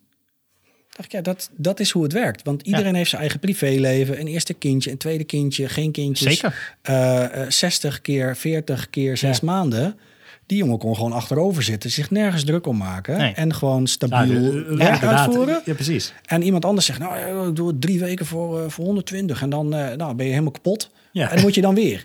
Dus eh, ieder kiest wat er dan bij hem past. En Ja, zeker- inderdaad. Dat is ook een, een afweging als je inderdaad zo, voor zo'n lange termijn eh, voor iets minder daar zit. Maar Ja. voor zo'n beetje rustig aan de ambtenaren achterover kunnen hangen. ja, dan, Nou ja, nee, het is, je bent nog steeds freelancer. Ah, ah, Die, er is geen freelancer die je kent. Die, er is er één. Die, kan ik niet af en toe zeggen. even, kan even, niet zeggen. even gaan relaxen. Ja, nee, nee, maar gewoon de, de werketels en, de, de werketels en, de, en het ziekteverzuim. Werketels extreem hoog, ziekteverzuim extreem laag onder, onder freelancers. Veel lager dan Ja. bij vast personeel. Ehm, Ja, ben ik ook, je bent natuurlijk ook veel of minder, minder geneigd je ziek te melden. Of Ja. je, je Ja, werkt je- eerder door, denk ik. Je Dan. bent je eigen brood, om het maar zo te zeggen. dat is het. Het ja. grootste verschil is, als Ja. je als freelancer ziek bent, Ja. krijg je geen geld. Nee. Nee. Als je als werknemer ziek bent, krijg je gewoon geld. Ja, Ja. dat, dat, En precies. dat is Dus gewoon- dan dat is een je, heel groot verschil. Weet je, nog twee dagen deze week, nou dan blijf ik wel even ziek, weet je. Ja. Dan ben ik daarna wel weer beter. Maar als je inderdaad een Nee. week geen, niks binnen weet te Nee, halen. kun je geen uren schrijven. Nee. Je, Nee. nou dan Nee. nog maar een paracetamolletje erin en gewoon met het kleedje achter de laptop. En dan, eh, ja, precies. Ja, door. nee, ja, nee, dat- zeker. Hey, ehm, eh, nou hebben we het eigenlijk over... Maar je zegt wel van, eh, je bent nog wel aan het UX'en, maar dan voor je eigen product. Ja, ik heb Maar je alle, bent alle, ook- alle UX gedaan van alle tweede producten. Dus van de app en van de web. Ja, maar je bent ook wel een, een, een soort van product manager. Ja. Ehm, Ja, vreselijke combinatie van rollen. ja, wou net zeggen, dat, dat is niet makkelijk. Je bent zeg maar de product owner, maar je bent ook designer. Ja, Hoe, eh hoe struggle, eh, hoe, hoe, hoe doe je dat? Dus Ja. die eh, meme met die eh, medaille die hij zelf omdoet. Ja. Oh, goed gedaan. ja dat is lastig. Ehm, dat is lastig. Eh, ik heb een compagnon die, die veel meer aan de businesskant zit. Dus wij kunnen daar goed met de koppen tegen elkaar aanrammen. Dat is, Ehm, ja, en, dat, en dat, is- dat houdt je ook wel scherp. Want eh, in je eentje is dit best wel lastig. Dus als, eh, ik denk wel dat het heel goed is. Ja, dat is ook je eigen medaille. Maar ik, ik denk dat het heel goed is dat mensen met, met productinteresse en productachtergrond in, in leidinggevende functies zitten. Eh, omdat ik echt wel vind dat een, een, een goed product heel makkelijk meerwaarde kan leveren. De propositie moet nog steeds wel kloppen. En je moet wel een daadwerkelijke behoefte vervullen. ja. Maar, ehm, maar een product, het verkoopt zichzelf niet. Maar het, wij, wij krijgen er wel en heel veel complimenten over. En, en we onderscheiden ons erdoor. Dat zijn allemaal waarden die ook meewegen in, ehm, ja, in, een- in een aanschaf, in een abonnement. Ja. Ehm, ja, mijn valkuil is wel dingen beter maken. Dus ik kan, ik kan me heel goed verliezen in, in product. Dan Dus zeg je, ik kan je kunt de- eindeloos door waarschijnlijk. Eindeloos door. Ik heb geleerd al wel van mijn vorige avonturen dat dat niet het beste is. Dus niet per se nieuwe dingen verzinnen, maar dingen optimaliseren die niet goed lopen. Ik denk dat ik het lastigst vind van het hele, eigenlijk het MVP en het agile verhaal, is dat je, dat je eigenlijk continu in een lauw bad zit. Dus het is continu oncomfortabel. En, en alleen vanuit de bouw gezien. Hè? Dus vanuit Ja. die gebruikers denken, ja, in de functie, één keer in het jaar nodig. Ja, dat die dan ruk is. dan klaag ik wel op eh, 21 eh, november of zo, hè, als ik hem Ja. gebruik. Ja. En de rest van het jaar heb ik geen last van. Nee. Maar dat knaagt in je hoofd als je de product Ja. eigenlijk dat knaagt. Zit, dat zit daar niet goed. Dus Nee, je moet daar toch nog een keer. eh, Maar ja, ik, het helpt dus dat je met meer mensen bent om, om eigenlijk als product manager aangesproken te worden. En zeggen, ja, oké, daar is, dat is nu gaan we daar geen geld aan besteden. Gaan geen budget nu Want- naar want optimalisatie. Hoe bepalen jullie dan die MVP? Wat, waar, waar- Ja, wij zijn nu al wel een stukje verder dan MVP's. We hebben er al, ja, dat is ook zo stom. MVP's bestaan natuurlijk niet, want Ja. ze bestaan voor ons. Maar dat was het leerde ik ook van een andere freelancer. Die gaf, ik, ik liet hem een MVP zien. Ik kreeg mijn reacties terug. Ik denk, maar wacht even, het is niet af. Maar voor hem is het af, want hij is gewoon een gebruiker. Ja. Dus de hele perceptie van dat het niet af is, die zit bij ons. Ja. Ja, Zij ja, zien ja, het gewoon, oké, is dit het? Of is dit het? Ja, ja, Ja, precies. ja, ja, ja. En dan gaan ze aan de gang. Ehm, dus dus we, we hebben dat MVP gemaakt. We hebben nu een, wij noemen het een versie 2.0 gemaakt met ex- extra veel functionaliteit als eh, jobs post en alles. Dat is er allemaal bij. En nu is het Ja. eigenlijk meer een rijdende trein waar je onderhoud aan doet. Oké. En dan is het dus hoe beslis je dan waar je wel en niet onderhoud Ja. of verbeteringen aan doet. En wij hebben eigenlijk gezegd, we hebben een paar, ehm, hoe heet dat, OKR's? Ik weet niet of jullie dat kennen. Object, objectives en Key Results. Oké. Oftewel, je hebt doelen Ja. als bedrijf. Wij hebben als bedrijf gewoon x aantal doelen. Eh, daar komen resultaten uit die je wil halen. Ja. En naar die resultaten kun je toewerken. Ja, dat kun je doen door marketing, dat kun je doen door sales of door je producten verbeteren. Ja. Nou, het gros van de dingen die waar wij ons nu de aankomende kwartalen op richten, hebben met marketing, met sales te maken. Gewoon veel meer rugbaarheid geven over het product, veel meer sales doen. Dan is er gewoon letterlijk minder tijd Om... voor, voor productontwikkeling. Ja, ja. We hebben daar prachtige kanbans voor en backlogs en op zijn kop en, eh, en eh, geleerd aan thema's en dingen die we willen verbeteren. En we hebben helaas ook bugs. Ja, dat, dat bepaalt dan gewoon prioriteit. Dus Ja, precies. bugs eerst en dan... Ah, ik, ik kan het niet op video zeggen, maar ik douw er nog wel eens wat doorheen. omdat om- omdat je, ja, het, is, het is soms ook gewoon te leuk om, om even een verbetering te maken. En die hoeft ook helemaal niet dagen werk te kosten. Nee, gewoon de, de, de, de low-hanging fruit, zeg maar. Ik moet ook eerlijk zeggen, als ik dat niet zou doen, dan kan ik me wel achter mijn kop krabben. Maar ik ben niet een, eh, ik ben niet een bedrijf begonnen omdat ik een bedrijf wilde beginnen. Nee, nee, nee, nee. Ik ben een product gaan maken wat een behoefte vervult, wat een businesswaarde heeft, wat een wat wat bedrijfsvoering omheen kan zijn. Maar ik, het bedrijf is niet het doel Nee, nee. voor mij. Nee, precies. Dus met een groep mensen aan iets tofs werken, wat genoeg geld oplevert voor alles en iedereen. Ook voor de investeerders, ook voor de mensen die erin zitten. Het liefst voor de freelancers. En het, en het, het, het blijft bestaan en het is gewild. Dat is, voor, dat is waar ik mee ja, bezig dat, ben. dat is het leukst. Ja. En dan moet er wel iets van, er moet altijd iets te creëren zijn. Ja. Nou, ja. ik ben nu bijvoorbeeld, we zijn nu een Slack community aan het oprichten om meer in contact te staan met eh, freelancers. Nou, dat weten jullie. En, hè, dit is ook Ja. een uit, de- nou, niet uit hand gelopen hobby, maar, en- maar een, een podcast willen beginnen is ook een product, is ook een Ja. iets creëren. ja.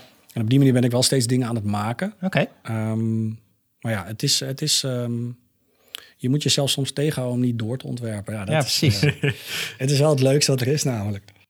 En, en eh, zie jij jezelf nu ooit nog weer in een situatie terug als freelancer of zelfs in loondienst? Of zeg je, nou, dat gaat echt nooit meer gebeuren?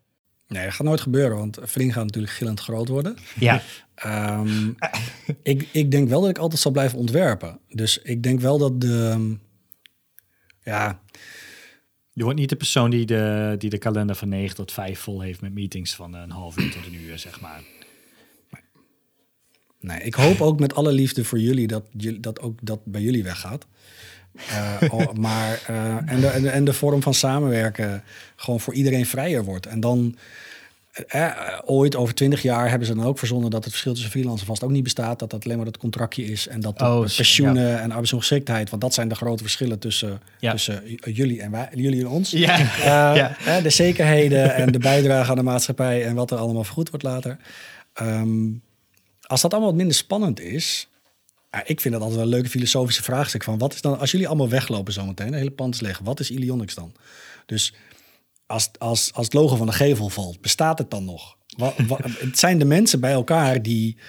hè, en, en, Ja, dat is- en er zitten. Nou ja, dus ik heb dat altijd heel wonderbaarlijk gevonden hoe, eh, hoe een bedrijf blijkbaar in onze hoofden bestaat als, een, als, een, als iets wat ons bindt. Als een entiteit. Als ja, een entiteit, ja. ja. Nou, ja, maar goed, ehm, dat is misschien te filosofisch. Dat is wel een leuke afsluiter. Maar ehm, nee, dus ja, of ik naar een vaste die, het maakt mij dus niet zoveel uit eh, waar mijn geld vandaan komt, als ik Nee. maar kan leven. Dus als ik mijn, ki- mijn, mijn kinderen, mijn huis, mijn auto's, mijn vrouw, eh, ehm, als wij gewoon fijn kunnen leven, of niet super rijk te zijn, of niet super arm te zijn, maar gewoon Gewoon comfortabel. zet toe. En, Ja. en, en als dat kan, dan ehm, ja, wie mij dan betaalt. Maakt dat niet uit. Ik ben nu zelf. Ja. Ja. Ja, die doet het best goed. Nou. Top toch? Vriendelijke, vriendelijke baas. Ja. Kijk aan. 10 out of 10 eh, would recommend. Ja, zeggen ja zeker, zeker. Ja. En wat is het? Employer of the Month. Ja. Echt. Hey, en, en, helemaal terug. Stel je was geen eh, UX, je had niet dit pad gekozen. Wat had je dan gedaan? Was je dan kok Kok, geworden? Ja, ik hoop het. Ik hoop het. Ja. Ja, ik heb altijd gedoe met mijn vrouw over. Want ik zeg altijd, "Ja, maar ik, ik, eh, ik hou wel van koken. En dan kijkt ze me echt aan, waarom doe je het dan niet? ik zeg, ja, ik, ik, hou niet van, ik hou niet van verzinnen en niet van boodschappen doen. Maar ik vind koken heel leuk. Dus, dus eh, ja. Daar hebben ze eh, abonnementen voor op HelloFresh. Nee, ja, zo, I know, I know, I know, I know. Ja, dat klopt. Nee, dat is ook zo. Dat kost, ik heb dat, ik ben dan, mijn time management is misschien niet zo goed. Want ik heb dat gedaan. Alleen ik was daar wel meer tijd mee kwijt dan, dan, dan dat het aansloot op de sportmomenten van de kinderen, zeg maar. dus, dus dat was niet helemaal een succes. Maar nee, ik denk, ja, ik, ik zou eigenlijk zeggen ontwerper. Want, want ik denk dat creatie. Ik, ik heb heel veel meubels in mijn eigen huis gemaakt. Of meubels, ehm, eh, kasten, dingen. Ik vind het leuk om bezig te zijn en Ja. te maken. Oké, cool. Eh, dus dat zal ik altijd wel. eh, Ja. ja, als de, ik zeg wel altijd als de laptop dicht is, dan, dan is al mijn werk weg. Je, dan is er nul resultaat. Want dan bestaat het gewoon niet meer. Ja, dat is met, met fysieke dingen niet zo. Nee, nee, dat is waar. Dat is waar. Alright. Hey, heb jij nog een... ehm, ehm, eh, we hebben een aantal luisteraars, die zijn misschien wel junior. En die, we hebben mensen gehad die twijfelen van... Nou, moet ik wel vanuit loonies misschien freelancer worden? Of moet ik mijn eigen bedrijf beginnen? Of een eigen product beginnen? Heb je daar nog misschien een soort van tip voor? Of denk van, nou, als je zoiets doet, hou dan rekening met... Ehm, ja. Nou, wij hebben... één, word maar gewoon lid van... eh, in ieder geval van onze Slack community. Want omdat wij, wij hebben heel veel junioren en senioren. Dus de hele range aan, aan freelance... ehm, die daar komt. En ook die vragen komen daar voorbij. Dus ook eigenlijk die koud watervrees Ja, vragen. ja. Ehm, en ik denk dat mijn advies zou zijn... eh, praat niet met je vader of moeder. Maar, en, ook niet, en ook niet per se met je bestaande collega's. Maar gewoon zoek freelancers op. Dus Alright. dus ehm, hè, er zijn ook er zijn meerdere communities in Nederland die, die zich richten op de, een beetje de eenzaamheid van freelancers. Nou, hoeft helemaal niet per se zo te zijn. Maar er is wel heel veel onbekend. Eenzaamheid van, de eenzaamheid van Ja, dat is een mooi boek misschien. Nee, maar het is, er zijn serieus veel freelancers die, die het isolement niet per se waarderen. hè. Dat moet je Nee. wel liggen. Ja. Ja, het is ook wel fijn wel. om, om collega's te hebben, ook al vind je het eikels. Maar ze zitten er wel. En Ja. je gaat ja, er wel naartoe. kunt, ja, je kunt natuurlijk Ja, een beetje ja. op twee manieren freelancen. Je kunt freelancer zijn die je maakt in je eentje, zit je thuis websites te maken voor de slager op de hoek. Of je bent freelancer dat je gedetacheerd of bij een klant werkt. Dan heb je natuurlijk collega's van dat bedrijf. Klopt. Ja. Sure. Ja. Ja, nee, dat klopt. Maar we hebben in principe zie je iedereen. Hè. Wij, dat, wat jij net, net beschrijft, is wel waar de groep waar ik ook vandaan kom. Eh, maar zelfs daar dus de, de, de starters. Je moet eigenlijk met, met die freelancers gaan praten in jouw vakgebied. Er zijn best communities waar je erbij... Je kan het bij mij aansluiten. eh, eh, we, kennen er genoeg. Ehm, maar ga daarover in gesprek, want het is echt onbekend. Nou, niet onbekend maakt onbemind, maar het maakt het, het maakt het misschien een beetje enger, dan het ja. daadwerkelijk is. Ja. Ehm, want, en dat is altijd, met, als je gesprongen bent, denk je, al viel best mee. Ik kan nog een keer van, de van die drie meter duikplank. Ja. Maar, maar enger dan dat is het niet. Nee, nee.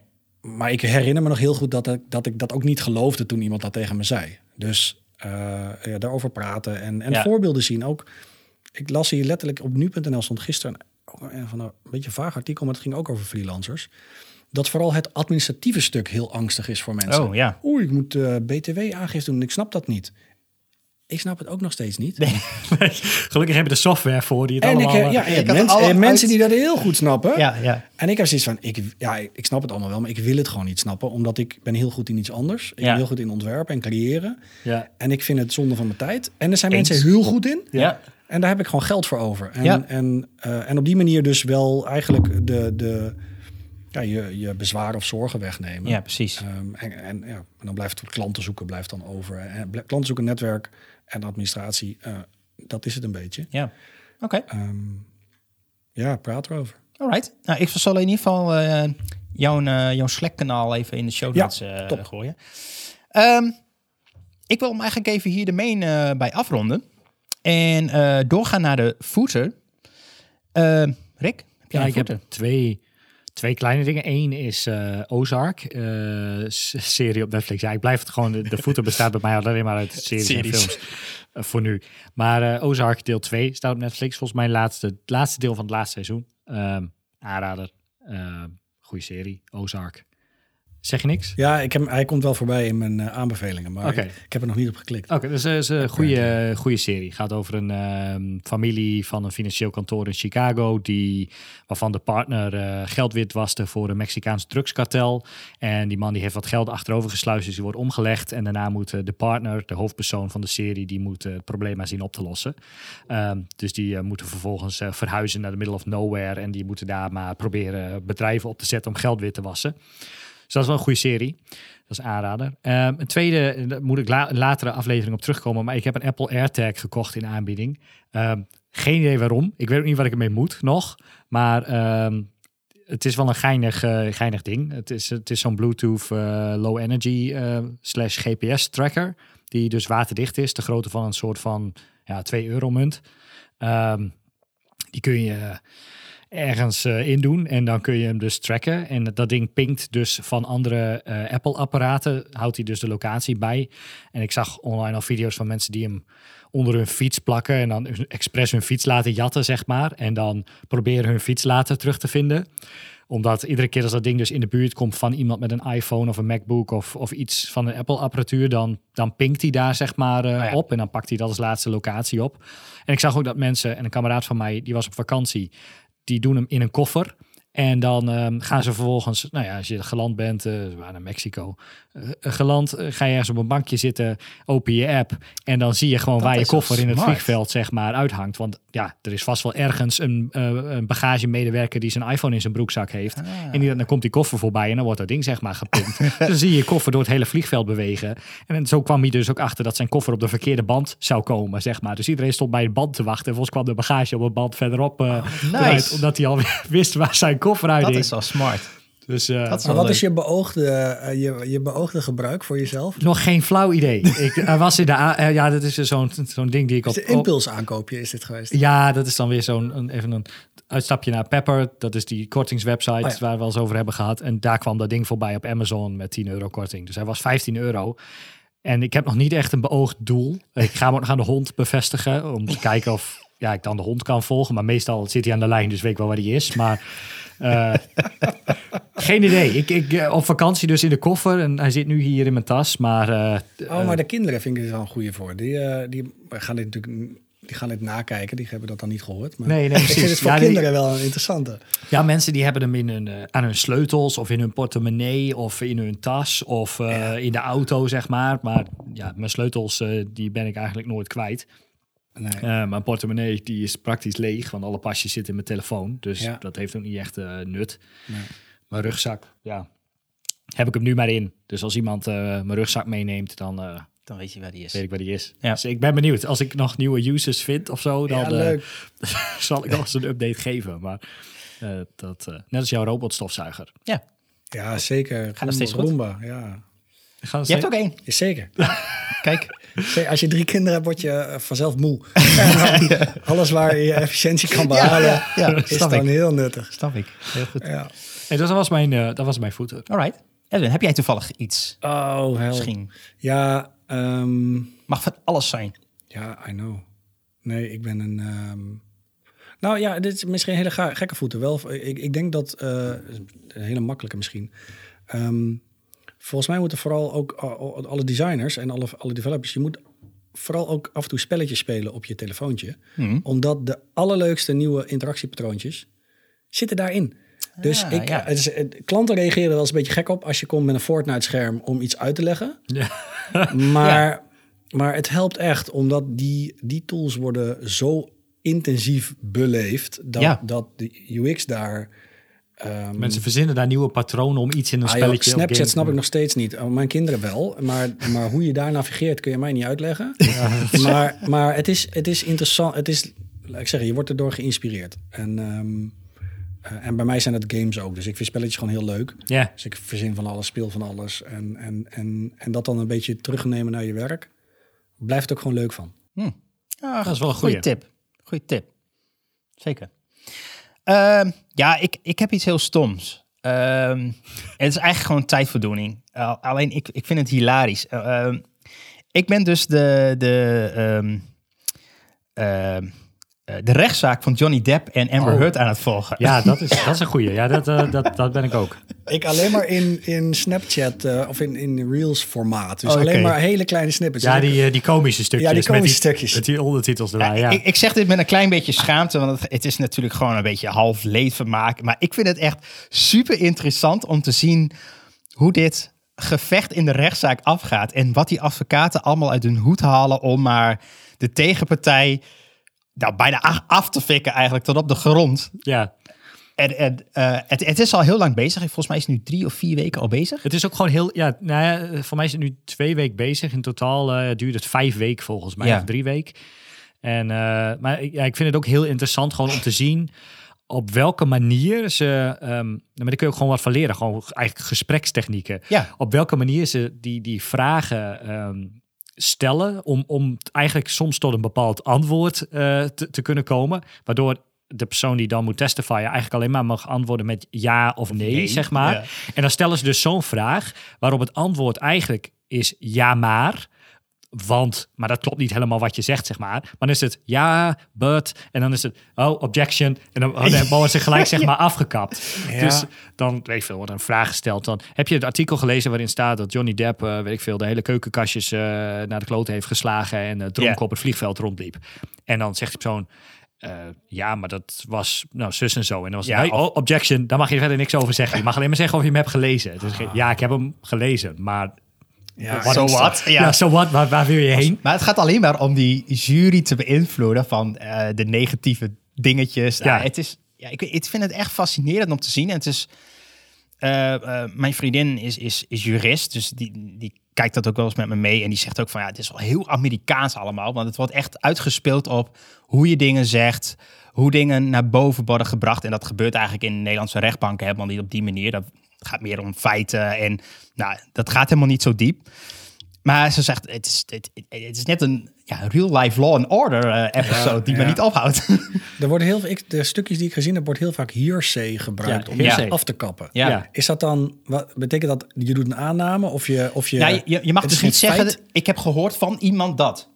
Eh, Ja. Je moet zelf dat gezien hebben eh, eh, van die persoon. Of je moet zelf rechtstreeks dat gehoord hebben van Johnny Depp of Amber Heard. Maar je mag niet zeggen, oh, eh, Pietje heeft tegen mij gezegd dat Johnny Depp heeft gezegd. nee. Dat mag dus Ja, of niet. ik heb vernomen dat, of ik heb gehoord dat. Ja, dat is allemaal hearsay. dat mag Oh, allemaal niet. ja. En die objection, die keeperen ze dus iedere keer als iemand uitwijdt over iets waarover niet de vraag werd gesteld, zeg maar. Uiteraard, tenzij het ten goede komt van het antwoord wat, wat gaat komen. Dus ja, het is wel, het is wel een hele... Ja, dat, dat vind ik dus interessant. En, en Ja. waar ik dan op, op, eh, ook op uitkwam, eh, een van de YouTuber, hij schijnt best bekend te zijn. Ik, ik ben zijn naam niet kwijt, maar ik zet het in de show notes. eh, is hij analyseert zeg maar gedragspatronen patronen van mensen. Dus welke mimiek heeft hij mee? Lacht iemand? Wat denkt hij nou eigenlijk? En hij weet dat eruit te filteren.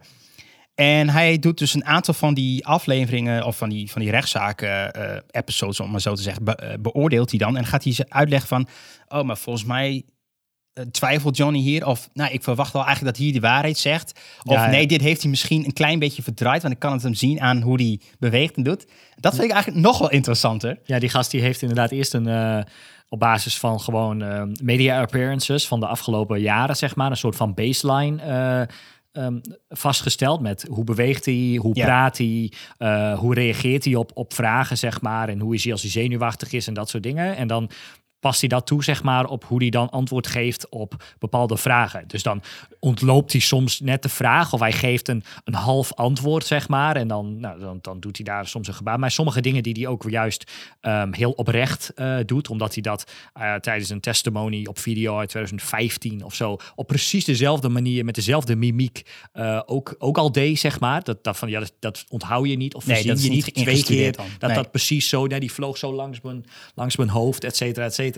Dus dat is wel heel, heel interessant om, eh, om dat te volgen. Maar inderdaad ook hoe, ja, gewoon hoe die vragen worden gesteld en hoe ze daarop uit zijn. En, en hoe die jury dan af en toe ook zegt van nee, ga, ga nu maar door. Want je hebt nu al 48 keer gevraagd of inderdaad exact staat wat daar staat. En dan zegt hij ja, daar staat inderdaad wat je net hebt voorgelezen. Ja, dat klopt. En Dat, je, dat gaat dan nergens heen. Alleen maar om bevestiging te zoeken van iets wat ooit eens gezegd is. Maar ja, ik ben heel benieuwd eh, Hoe het afloopt. waar, waar, waar het zien. heen gaat inderdaad. met deze soap. Dus als je echt niks meer te doen hebt, dan... eh, Kun je nog drie kun je dat weken, kijken. kun je nog drie Ja. weken kijken volgens mij. Ja. Alright, eh dan gaan we een einde aan maken. Eh, mocht je deze aflevering nou horen op een van de dienst, eh, we zijn eigenlijk overal te bereiken. Eh, je kunt er overal op ons abonneren, of het nou Spotify is, Google Podcasts, eh, Apple Podcasts, Amazon Music, whatever, Overcast, YouTube, maakt niet uit. Eh, abonneer dan ook volgens, eh, vervolgens en dan krijg je ook een, eh, een pingetje als wij weer een nieuwe aflevering hebben online gezet.